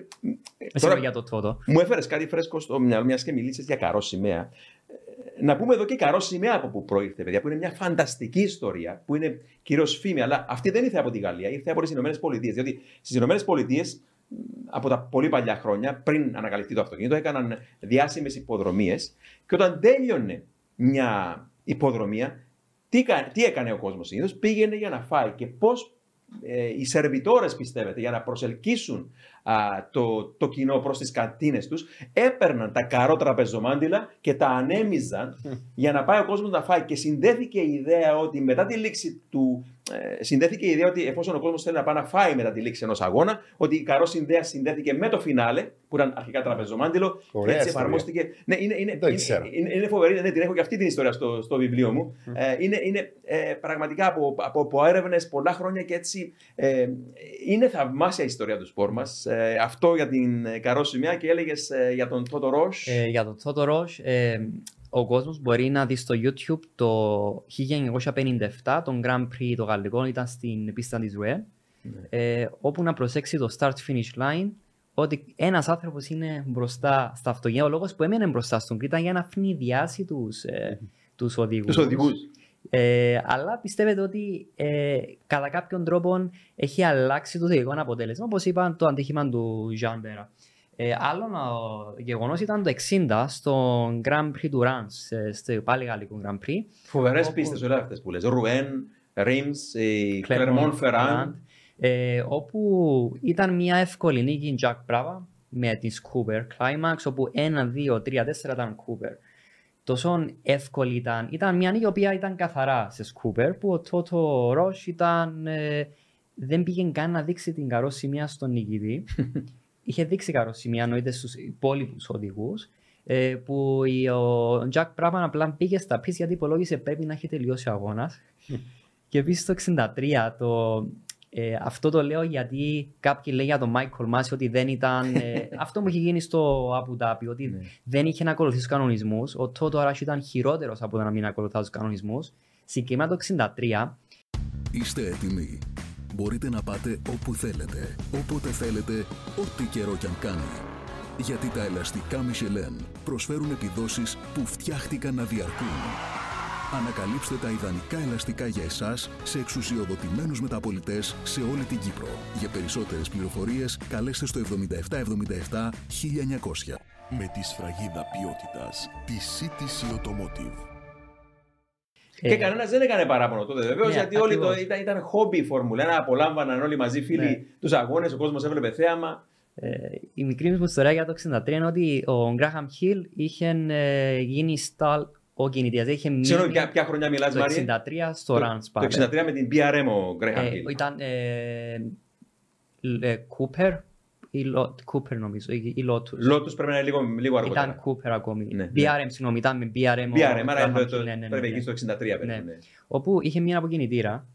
Ε, ο κανονισμός του 60 δεν υπήρχε safety. Ήταν ότι αν ένας οδηγός ξεμείνει από κινητήρα στον, ε, στον grid, περιμένει να ξεκινήσει ο αγώνας, να προσεύχεται να μην το χτυπήσει αυτοκίνητο και μετά οι μηχανικοί να τον πάρουν πίσω στα pits. Το τι είχε κάνει ο, ο Toto Roche, είχε σταματήσει τον αγώνα με κόκκινη σημαία, γιατί δεν δεχόταν ο προηγούμενος παγκόσμιος προαθλητής, ο Graham Hill, να μην ξεκινήσει τον αγώνα. Έτσι, μείναν όλα τα μονοθέσια στον grid, περίμεναν τους μηχανικούς να σπρώξουν το αυτοκίνητο για να ξαναπανέλθει. Και το αστείο είναι ότι ξεκίνησε τον αγώνα με κόκκινη σημαία, γιατί κρατούσε κόκκινη σημαία όταν είχε σταματήσει τον αγώνα. Άρα είχε κάνει την εκκίνηση με κόκκινη σημαία, αλλά κανείς δεν το είχε αντιληφθεί. Και απλά έμεινε ότι ήταν ο πρώτος αγώνας ο οποίος όντως ξεκίνησε με κόκκινη σημαία. Ίσως και τελευταίος. Έτσι και τελευταίος. Πάντως τώρα που λες για κόκκινη σημαία, νομίζω στην ε, Αμερική ε, χρησιμοποιεί το. Νομίζω τώρα. Πάνω σε αυτή την κουβέντα που λες, ε, αν δεν απατώμε και αυτό πρέπει να το ψάξω ξανά, νομίζω ε, όταν είχαν ε, ξύλινες πίστες, οβάλ πίστες δεκαετία του 20 που άκμασαν στην Αμέ- στις Ηνωμένες Πολιτείες, ο Αφέρης έκανε την εκκίνηση νομίζω με κόκκινη σημαία. δεν ξέρω αν το είδε αυτό ο Ίσως το να Ρος βλέπει Πρες, κάποιον. αλλά μιλούσες προηγουμένως για την φανταστική πίστα, πίστα της Ρουέν. Και να βάλουμε έτσι λίγο τον κόσμο το πόσο διαφορετικές ήταν οι πίστες εκείνη την εποχή. Πίστα της Ρουέν, η οποία βεβαίως φιλοξένησε Grand Prix Formula 1, το γαλλικό Grand Prix, δεκαετία του 50 και 60. Ήταν μια πίστα η οποία ε, ξεκινούσε και κατηφόριζε απότομα, zigzag από τη μία όχθη και από την άλλη γκρεμή και φτάνε στον λεγόμενο νέο κόσμο, ανατριχιαστική ε, περίπτωση. Και λέει εδώ την ιστορία ένας φοβερός πίλωτο, ένας πολύ μεγάλος ήρωας που γνωρίζεις, Μαρία, ο David Perley, με την καρδιά λιονταριού ο Βρετανός, ο οποίος όταν ή- ήταν πρώην ε, αλεξιπτοριστής του Βρετανικού στρατού, πολέμησε στον, στη μάχη του Άδεν μάλιστα, α, και ο ίδιος και έμει- έγινε μετά πιλότος Φόρμουλα 1 και λέει τις εμπειρίες του ότι όταν κατέβαινε, λέει, όταν τους, τους εκπαίδευσα στον, α, στον πόλεμο, όταν κάνουν κατάληψη ψώματος για να αποβάλουν τον, α, τον φόβο από το μυαλό τους, να, να, να φωνάζουν, να φωνάζουν με όλη τους την δύναμη από τα πνευμόνια τους, να τσιρίζουν δηλαδή, να ουρλιάζουν, με, καθώς ανέβαιναν να κάνουν κατάληψη ψώματος. Το ίδιο πράγμα ακριβώς έκανα λέει, από το φόβο μου, όποτε κατέβαινα τις στροφές που οδηγούσαν στον νέο κόσμο, στην πίστα της Ρουέν, αυτή την τρομακτική πίστα. Και βεβαίως θα το πούμε άλλη φορά. Ο David Perley ε, προσπάθησε να σώσει έναν από τους συναδέλφους του στον Grand Prix της ε, Ολλανδίας, στην ε, Zandvoort το 1973, που κάγε ζωντανός στο μονοθέσιο. Ε, το έλεγε η ψυχή του γιατί ήταν στρα, πρώην στρατιώτης Ναι, ναι, με ναι. λιονταρίσια ψυχή. Και όταν ένας στρατιώτης ε, ε, φοβάται ε, όταν αγωνίζεται στη Φόρμουλα 1, αντιλαμβάνεται κάποιος πόσο πιο Επικίνδυνη. επικίνδυνη ήταν η Φόρμουλα 1, ρομαντική παράλληλα, γιατί δεν τους έβαζε κανείς με το ζόρι να οδηγήσουν ε, μονοθέσια παιδιά. Βέβαια. Ε, και η πίστα της Ρουέν πραγματικά ε, ίσως να είναι αγαπημένη μου από το γαλλικό Grand Prix. Κλερμόν Φεράν, πολύ ωραία επίσης πίστα, έμοιαζε με μίνι ε, Nürburgring. Ναι. Ε, τι άλλο από. Ε, Εγώ θα μιλήσω για το Paul Ricard. Ναι, που είναι και Πίστα πιο μου. πρόσφατο. Ναι, που είναι το και Paul πιο Ricard. πρόσφατο. Για τις δοκιμές του 94 της Williams. Τέλεια. με τον Άιθον Σένα. Σε πιο απλή εποχή, παρόλο που δεν είναι της- στη δεκαετία του 30 και του 50, αλλά είναι πιο απλή εποχή, όταν έμενε το μονοθέσιο της Williams, βλέπαμε έναν Peugeot 306 να κατευθύνεται από την πίσω πλευρά το pitch, μέσα στα δέντρα, διότι έχει δέντρα έξω από την πίστα, ε, στην περιφέρεια εννοώ, και ο οδηγόν τον Άιρτον Σένα, με τη στολή της Williams, αντί να τον παίρνουν οι Marshalls, τους έπαιρνε στο σημείο. Πάρα πολλές δοκιμές τη συγκεκριμένη μέρα. Ήταν σαν να ήταν στο Luna Park. Φαινόταν από το χαμόγελο του, διότι ήταν μόνος του με τους μηχανικούς και η πίστα άδεια. Ήταν Αυτό το τρεις ευτυχισμένος. δοκιμαστικό, Σπύρο, αυτό το δοκιμαστικό έγινε πρωτού ξεκινήσει η, Η σεζόν. η μακάβρια των Η μακάβρια μας, ε, σεζόν. σεζόν του 94, ναι. Ε, ήταν πολύ χαρούμενος. Ήταν η μόνη φορά που τον είδα χαρούμενο το 94 το Σένα. Διότι Ναι, ήταν πολύ θλιμμένος γενικότερα Πολύ. και ανήσυχος με την ποια τροπή θα έπαιρναν τα πράγματα και με την ασφάλεια. και με την ασφάλεια και με το που φημολογεί του ότι υπήρχε traction control που απαγορεύεται τότε Πάνω στην Benetton, Benetton, ναι, ναι, του ναι, Michael ναι, ναι. Schumacher. Είχε χάσει και τον φίλο του, τον Αλέν Πρόστ. Είχε που χάσει ήταν και τον φίλοι Prost. Καλοί οι δύο, όπως αν ψάξει κανείς θα Δεν βρει. βολευόταν ούτε με το αυτό και ήταν μια πολύ προβληματική χρονιά που έληξε και με τον τραγικό τρόπο που έληξε για τον Σένα. Ήταν η μόνη φορά που τον είδα χαρούμενο, πραγματικά χαρούμενο. Μίλησε και στους δημοσιογράφους όση ώρα τον ήθελα. Ναι. Εξήγησε και στους μηχανικούς ακριβώς. Τον είδαμε ότι κάνει και κάποια νοήματα σχετικά με το που να κατευθυνθεί το setup. Ήταν άλλες εποχές που δεν θα τις ξαναδούμε. Ναι, ναι, ναι. Το τόσο απλέ. Αυτό που μου έμεινε να σπρώχνουν το μονοθέσιο της Williams στο καράσι η μηχανική της Williams και οι φωτογράφοι και οι δημοσιογράφοι πάνω από τα κεφάκια τους και κανένας δεν τους έλεγε τίποτα. Τις πιο σπουδαίες βεβαίω ομάδε στον κόσμο εκείνη την εποχή. Ναι, και σαφώς. ε, μιλώντας προηγουμένως που είπα για τον Αλέν Πρόστ, να, να, να πω εδώ για να ξεκαθαρίσω ότι είχα πει ε, προηγουμένως τον έχασε εννοώντας. στο αγωνιστικό κομμάτι. Στο αγωνιστικό κομμάτι. Σταμάτησε την καριέρα του προς το 93, ο Σένα έμεινε μόνο το 94 και εκεί κάπου. Ε, το, δεν είναι μυστικό, είπαμε. Το, τον έπαιρνε τηλέφωνο τρεις φορές την ημέρα. πόσες, Μμμ. ε, και ήταν ανήσυχος για την ασφάλεια ο Σένα. Τον ήθελε να Ναι. μοιραστεί μαζί του απόψεις, τον ήθελε να επιστρέψει στη φόρμουλα τον, τον Αλέμ Πρόστ. Ε, ήταν ε, έντονοι αντίπαλοι, αλλά έγραψαν ιστορία τρομερή μαζί. Δεν ξέρω αν ζούσε μετά το ατύχημα και ήταν σε θέση να αγωνιστεί, ποια κατάληξη θα είχε η σεζόν. Διότι ο Williams βελτιώθηκε. να, να, χωρίς να λέω μεγάλες κουβέντες τώρα, ακράδαντα πιστεύω παιδιά πως ο Σένα θα κατακτούσε τον τίτλο για την α- απλή μαθηματική σκέψη ότι ένας Damon Hill που είχε για ομόσταυλο του τότε ο Άιρτον Σένα το 1994, ένας σχετικά άπειρος βεβαίως Damon Hill, μόνο αν πάρεις το πρώτο Grand Prix, το οποίο σε κάποια φάση ε, είχε προκριθεί, δεν θυμάμαι πόσα, πόσα, 1,6 δεύτερα νομίζω πίσω από τον Σένα Στο Interlagos. στο Ιντερλάκος ακριβώς και σε κάποια φάση πολύ νωρίς στην κούρσα ήταν σχεδόν ένα γύρο πίσω από τον Σένα με το ίδιο αυτοκίνητο. Τρίτο αγώνα της χρονιάς σκοτώνεται ο Σένα και πάμε τώρα fast forward, τελευταία κούρσα της χρονιάς. Πού ήταν ο Damon Hill. Ο Damon Hill στην τελευταία κούρσα διεκδικούσε τον τίτλο μαζί με τον Michael Schumacher, ερχόμενος από όλο εκείνο το πόσο πολύ πιο πίσω ήταν, ήταν από τον Άιρτον Σένα. Η ταπεινή μου άποψη είναι πως αν ζούσε ο Άιρτον Σένα το 1994, ε, λογικά με αυτό το σκεπτικό βεβαίως πάντα, χωρίς να λέω να μειώνω Ναι, τον ναι, ναι. Michael Schumacher, Ναι, ναι, ναι, ναι. θα έπαιρνε τον, ε, Το βλέπουμε, τον σε, τε- πέμπτο του τίτλο. το βλέπουμε Τον, σε συγγνώμη, εισαγω- τον, τον, τον, τον τέταρτο του τίτλο. το βλέπουμε σε εισαγωγικά με τον ίδιο τρόπο. Ε, αν σκεφτείς ότι μια ομάδα χάνει τον πιλότο και ποιον πιλότο έχασε, με τον τρόπο που τον έχασε και μπόρεσε και ανέκαμψε κάτι τη διάρκεια της σεζόν, εγώ νομίζω ήταν άθλος. Ναι. Ούτε Ήταν φτάσω πραγματικά σε άθλος, ναι. Ναι, απλά βλέποντας ε, το 94 όπως εσείς πει το τέλος της σεζόν το ότι ο Ντέμον Χιλ είχαν πάει μέχρι Νέα Αδελαίδα για να ε, το, το Ναι, τελευταίο ναι, ναι. Grand Prix για, να- για το πρωτάθλημα και το 95 ε, και, το, το, και το 96 που πήρε το πρωτάθλημα Damon Hill. Ναι, μαθηματικά αν ο Άιρτον Σένα έμενε στη Williams, το πιο πιθανό τουλάχιστον ένα πρωτάθλημα θα ήταν το Άιρτον Σένα. Αλλά να πούμε ότι ο Άιρτον Σένα προσωπικά άποψη ότι εξελίχθηκε λόγω του Αλέμ Prost. Άρα, αν ο Αλέμ Prost δεν ήταν στη Φόρμουλα 1, ίσως ο Άιρτον Σένα να μην εξελισσόταν στο επίπεδο που έχει εξελιχθεί. Άρα, εγώ πιστεύω ότι ο Αλέμ Prost ε, φέρει μεγάλο ρόλο στο πόσο έχει εξελιχθεί, γιατί ήταν μια αιμονή του Άιρτον Σένα Να νικήσει να, τον να, Prost. νικήσει τον, να νικήσει τον Ναι, Prost. είπαμε, δεν είναι μυστικό ότι τον θαύμαζε προτού γίνουν οι δύο μόσταυλοι. Μετά σίγουρα συγκρούστηκαν. Φυσικό επακόλουθο και μετά πάλι ε, κάλμαραν τα πράγματα. Ε, Εμένα μου είχε κάνει εντύπωση όταν ήταν να προσληφθεί ο Άιρτον Σένας στη Μακλάρεν το 88. που τον σύστησε ο Prost. Ναι. Τον σύστησε. Ε, αυτό μου άρεσε εμένα. Α, αυτό θα έλεγε, συγγνώμη. ναι, ναι. ναι, ναι, ναι. αυτό μου άρεσε εμένα. Ότι τον σύστησε. Ε, που να φανταζόταν τι, τι Ναι, θα ακριβώς. γινόταν. είχε Ναι. κάτσει πάνω στα αυτιά του Ρον Ντένις να προσλάβει αυτόν τον Βραζιλιάνο που ήταν πολύ γρήγορος και ο Prost βεβαίως τότε δεν φοβόταν κανένα. και και Ναι. όντως ήταν, υπερπιλό, ήταν υπερπιλότη και οι δύο παιδιά. Μα πραγματικά. δεν υστερούσε σε ρυθμό από το Σένα ο Prost. Ακριβώς, ακριβώς. Και το, ε, αυτό που είχε πει ότι ο Ρόντεν συγκεκριμένα ρώτησε τον Αλέν, τον Αλέν Prost, εσύ ο πρώτο πιλότο, ποιος να είναι ο δεύτερος, και απλά του λέει πάρε τον καλύτερο. Ε, και το 88, ναι, σωστά, ε, ήταν αρκετά γρήγορος ο Αλέν Prost. Το κλειδί που ο Άιρτον Σένα πήρε το πρωτάθλημα το 88 ήταν επειδή είχε φέρει μαζί τους τι κινητήρες Honda.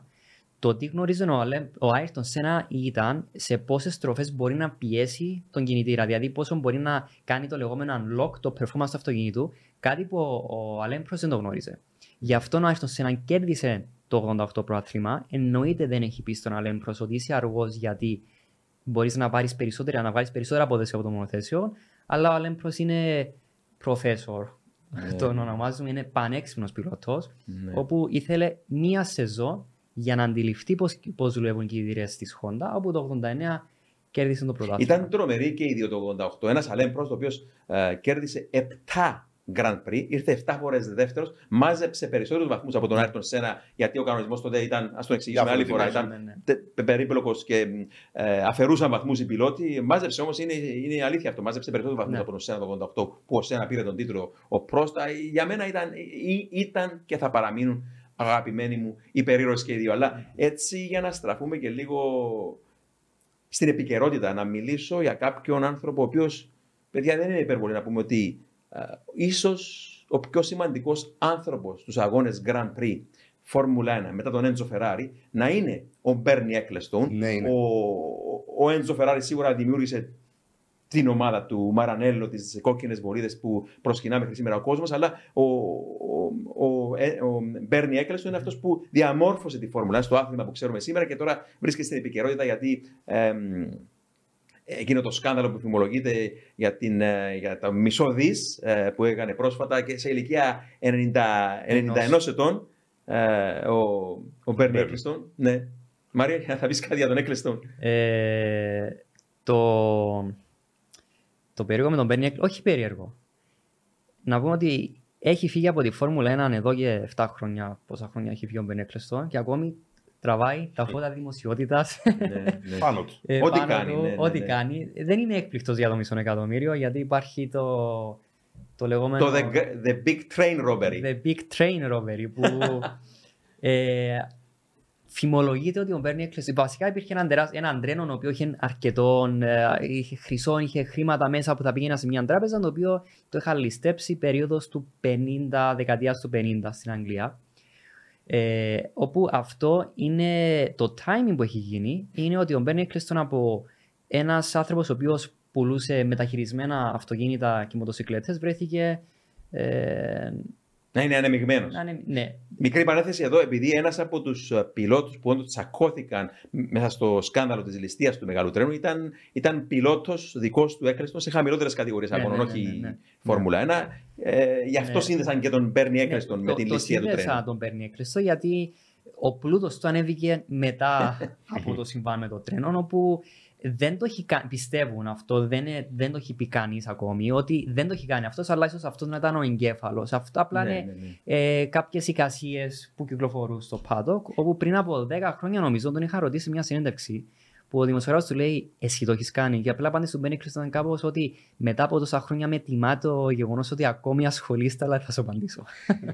Κάτι άλλο που μου άρεσε σε μια άλλη συνέντευξη ε, πιο παλιά όταν αυτές οι φήμες κυκλοφορούσαν φυσικά, γράφτηκαν και άρθρα κλπ. Και, και, και, και ένας άλλος δημοσιογράφο ρώτησε τον Μπέρνι Εκλεστόν, φημολογείται πως ήσουν ε, πίσω από το εγκέφαλος, όπως είπες, πίσω από την ε, μεγάλη ληστεία του τρένου στην Αγγλία.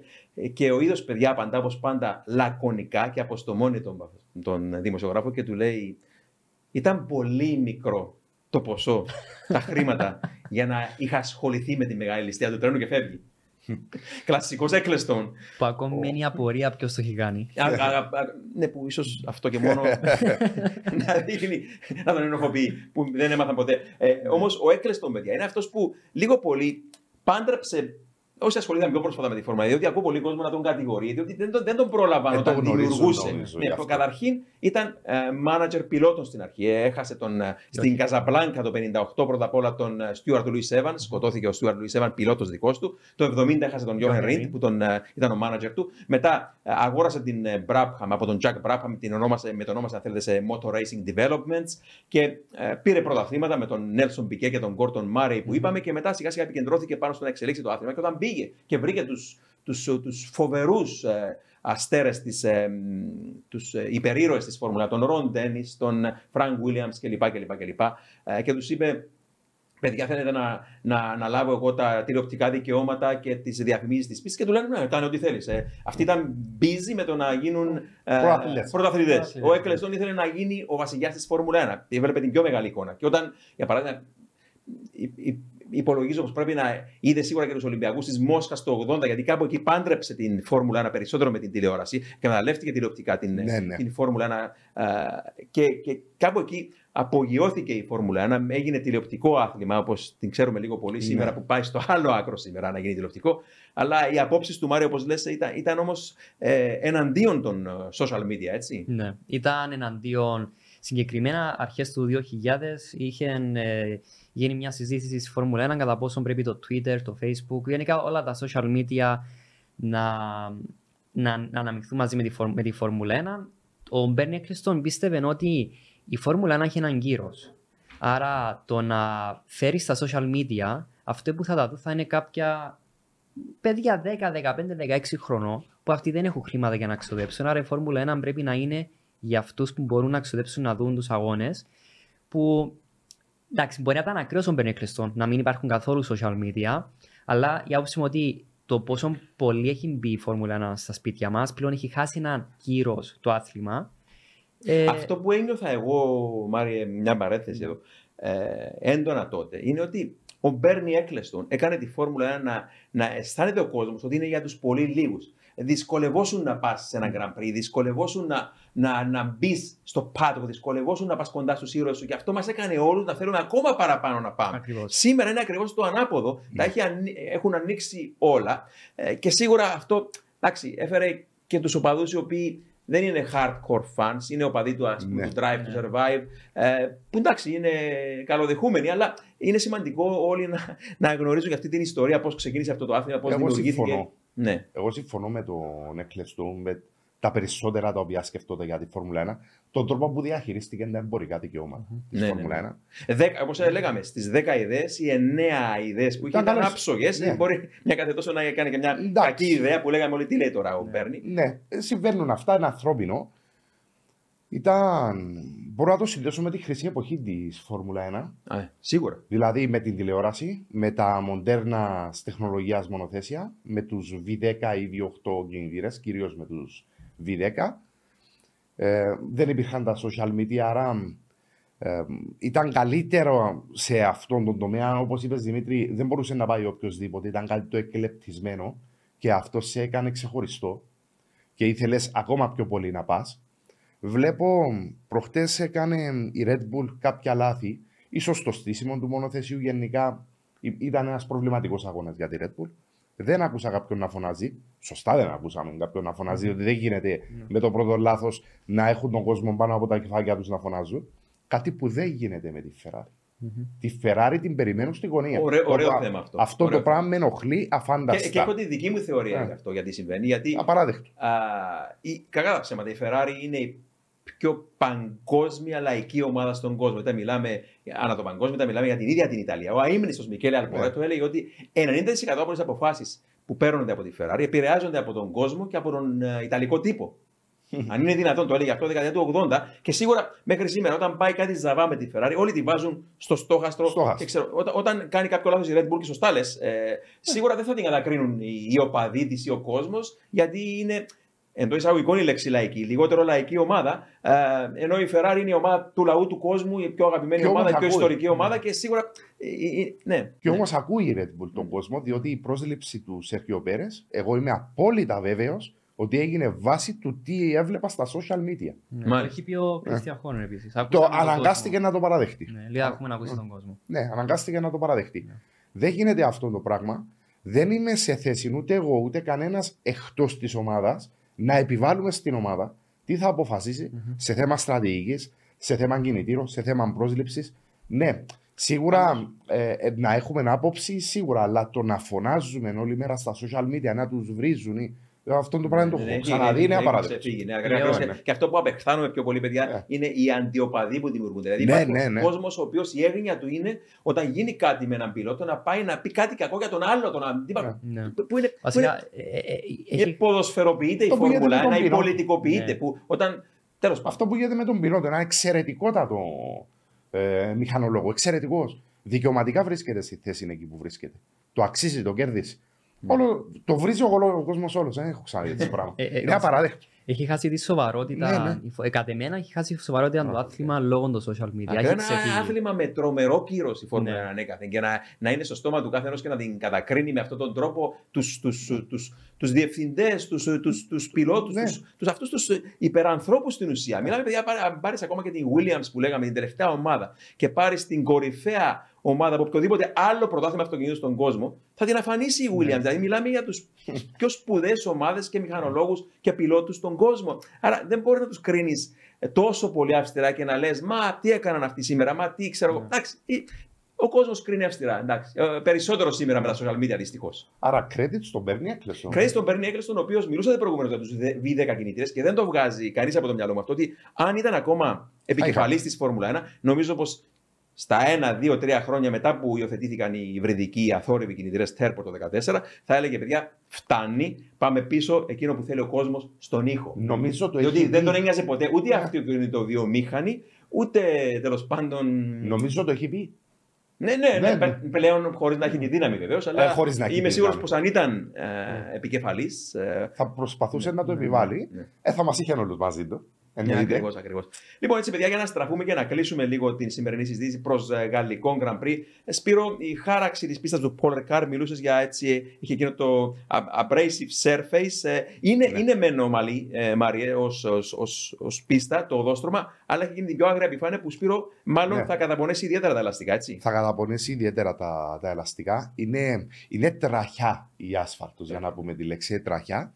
Θα κάνει ζημιά στα, στα ελαστικά. Βλέπω έναν αγώνα 2 και 3 pit stop. Δεν βλέπω έναν Grand Prix του ενός pit stop λόγω αυτού.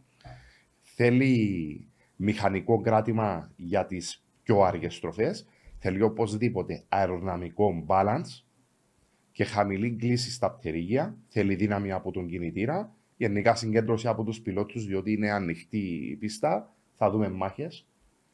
Γενικά είναι ένα Grand Prix που είναι αδικημένο στη συνείδηση του κόσμου. Λίγο ο κόσμος το βλέπει βαρετό, εγώ δεν το βλέπω έτσι. Και θυμίζω και τον Grand Prix του 21 ότι είχε μάχες με τον Max, με τον Σερ Λουίς.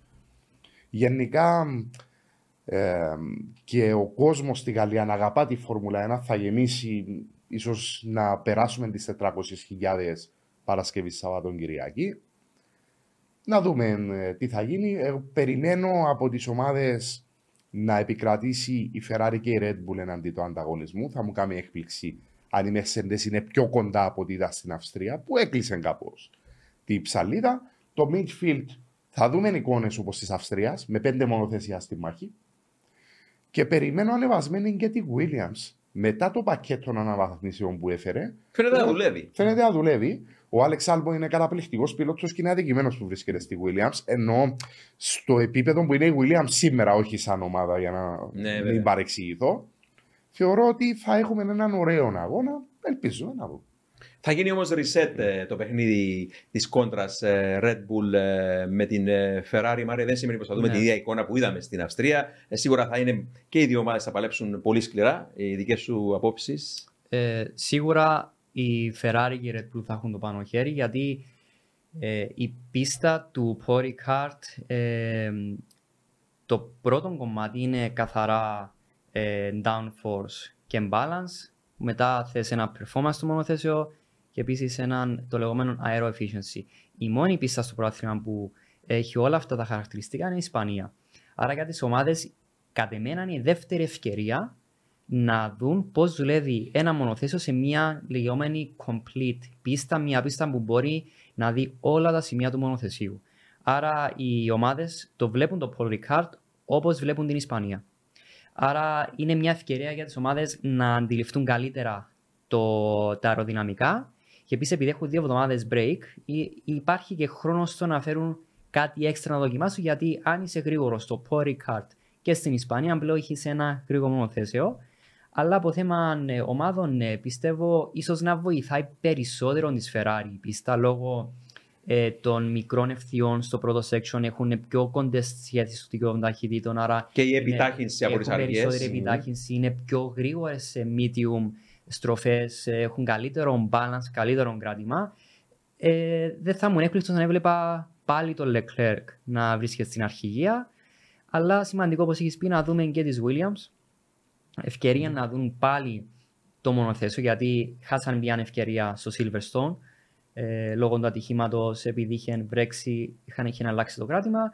Αλλά να δούμε και καλύτερα τις Mercedes πόσο περισσότερο κοντά έχουν φτάσει. Πιστεύω πάλι είναι στο μισό δευτερόλεπτο και περισσότερο Ναι, ναι. μακριά από τους από την αρχηγία, αλλά να δούμε το Pori Kart ως ε, ένα δεύτερο ε, ισπανικό Ισπανία. Grand Prix. Συμφωνώ με αυτό που λες, γιατί μην ξεχνάμε ότι είχαμε ένα Grand Prix του Καναδά και ένα Βρετανικό Grand Prix όπου είχαμε ε, βροχή, να ψυχή, περιπλέκει κάπως τα πράγματα. Είχαμε ένα Grand Prix Αυστρίας με sprint format που ανακάτεψε πάλι κάπως έτσι Ναι, ναι, ναι. τα πράγματα. Άρα θα έχουμε πιο καθαρή εικόνα ίσως στο Paul Ricard για το πώς θα εξελιχθεί, όπως λέμε, το δεύτερο μισό της ε, σεζόν. Λοιπόν, παιδιά, αν δεν έχετε κάτι άλλο να προσθέσετε, ε, Σπύρο.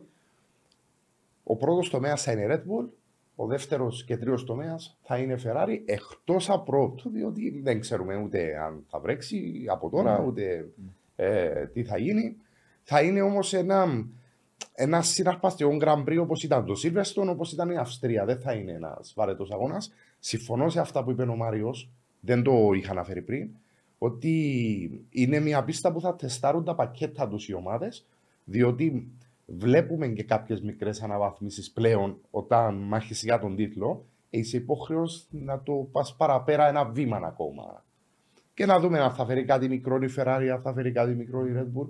Εγώ πιστεύω θα έχει πολύ ενδιαφέρον ο, ο αγώνας. Ωραία. Το κλειδί να είναι ένας στεγνός αγώνας για να καταλάβουν πρώτα οι ομάδες που βρίσκονται και επίσης να καταλάβουμε και εμείς ε, πόσο καλά έχουν δουλέψει τα πακέτα που έχουν φέρει από την Ισπανία γιατί από την Ισπανία μέχρι τώρα δεν γνωρίζουμε πόσο καλά δουλεύουν τα πακέτα άρα τώρα είναι ευκαιρία των ομάδων σε ένα στεγνό αγώνα να δούμε πού βρίσκονται ε, τουλάχιστον οι πρώτοι τρεις. Ωραία, σας ευχαριστώ, παιδιά, για άλλη μια φορά που ήσασταν εδώ σήμερα μαζί μου. Να ευχαριστήσουμε και τον χορηγό μας, τα ελαστικά της Michelin και την εταιρεία CTC Automotive. Ε, Μέχρι το επόμενο επεισόδιο, οδηγείτε όλοι με ασφάλεια.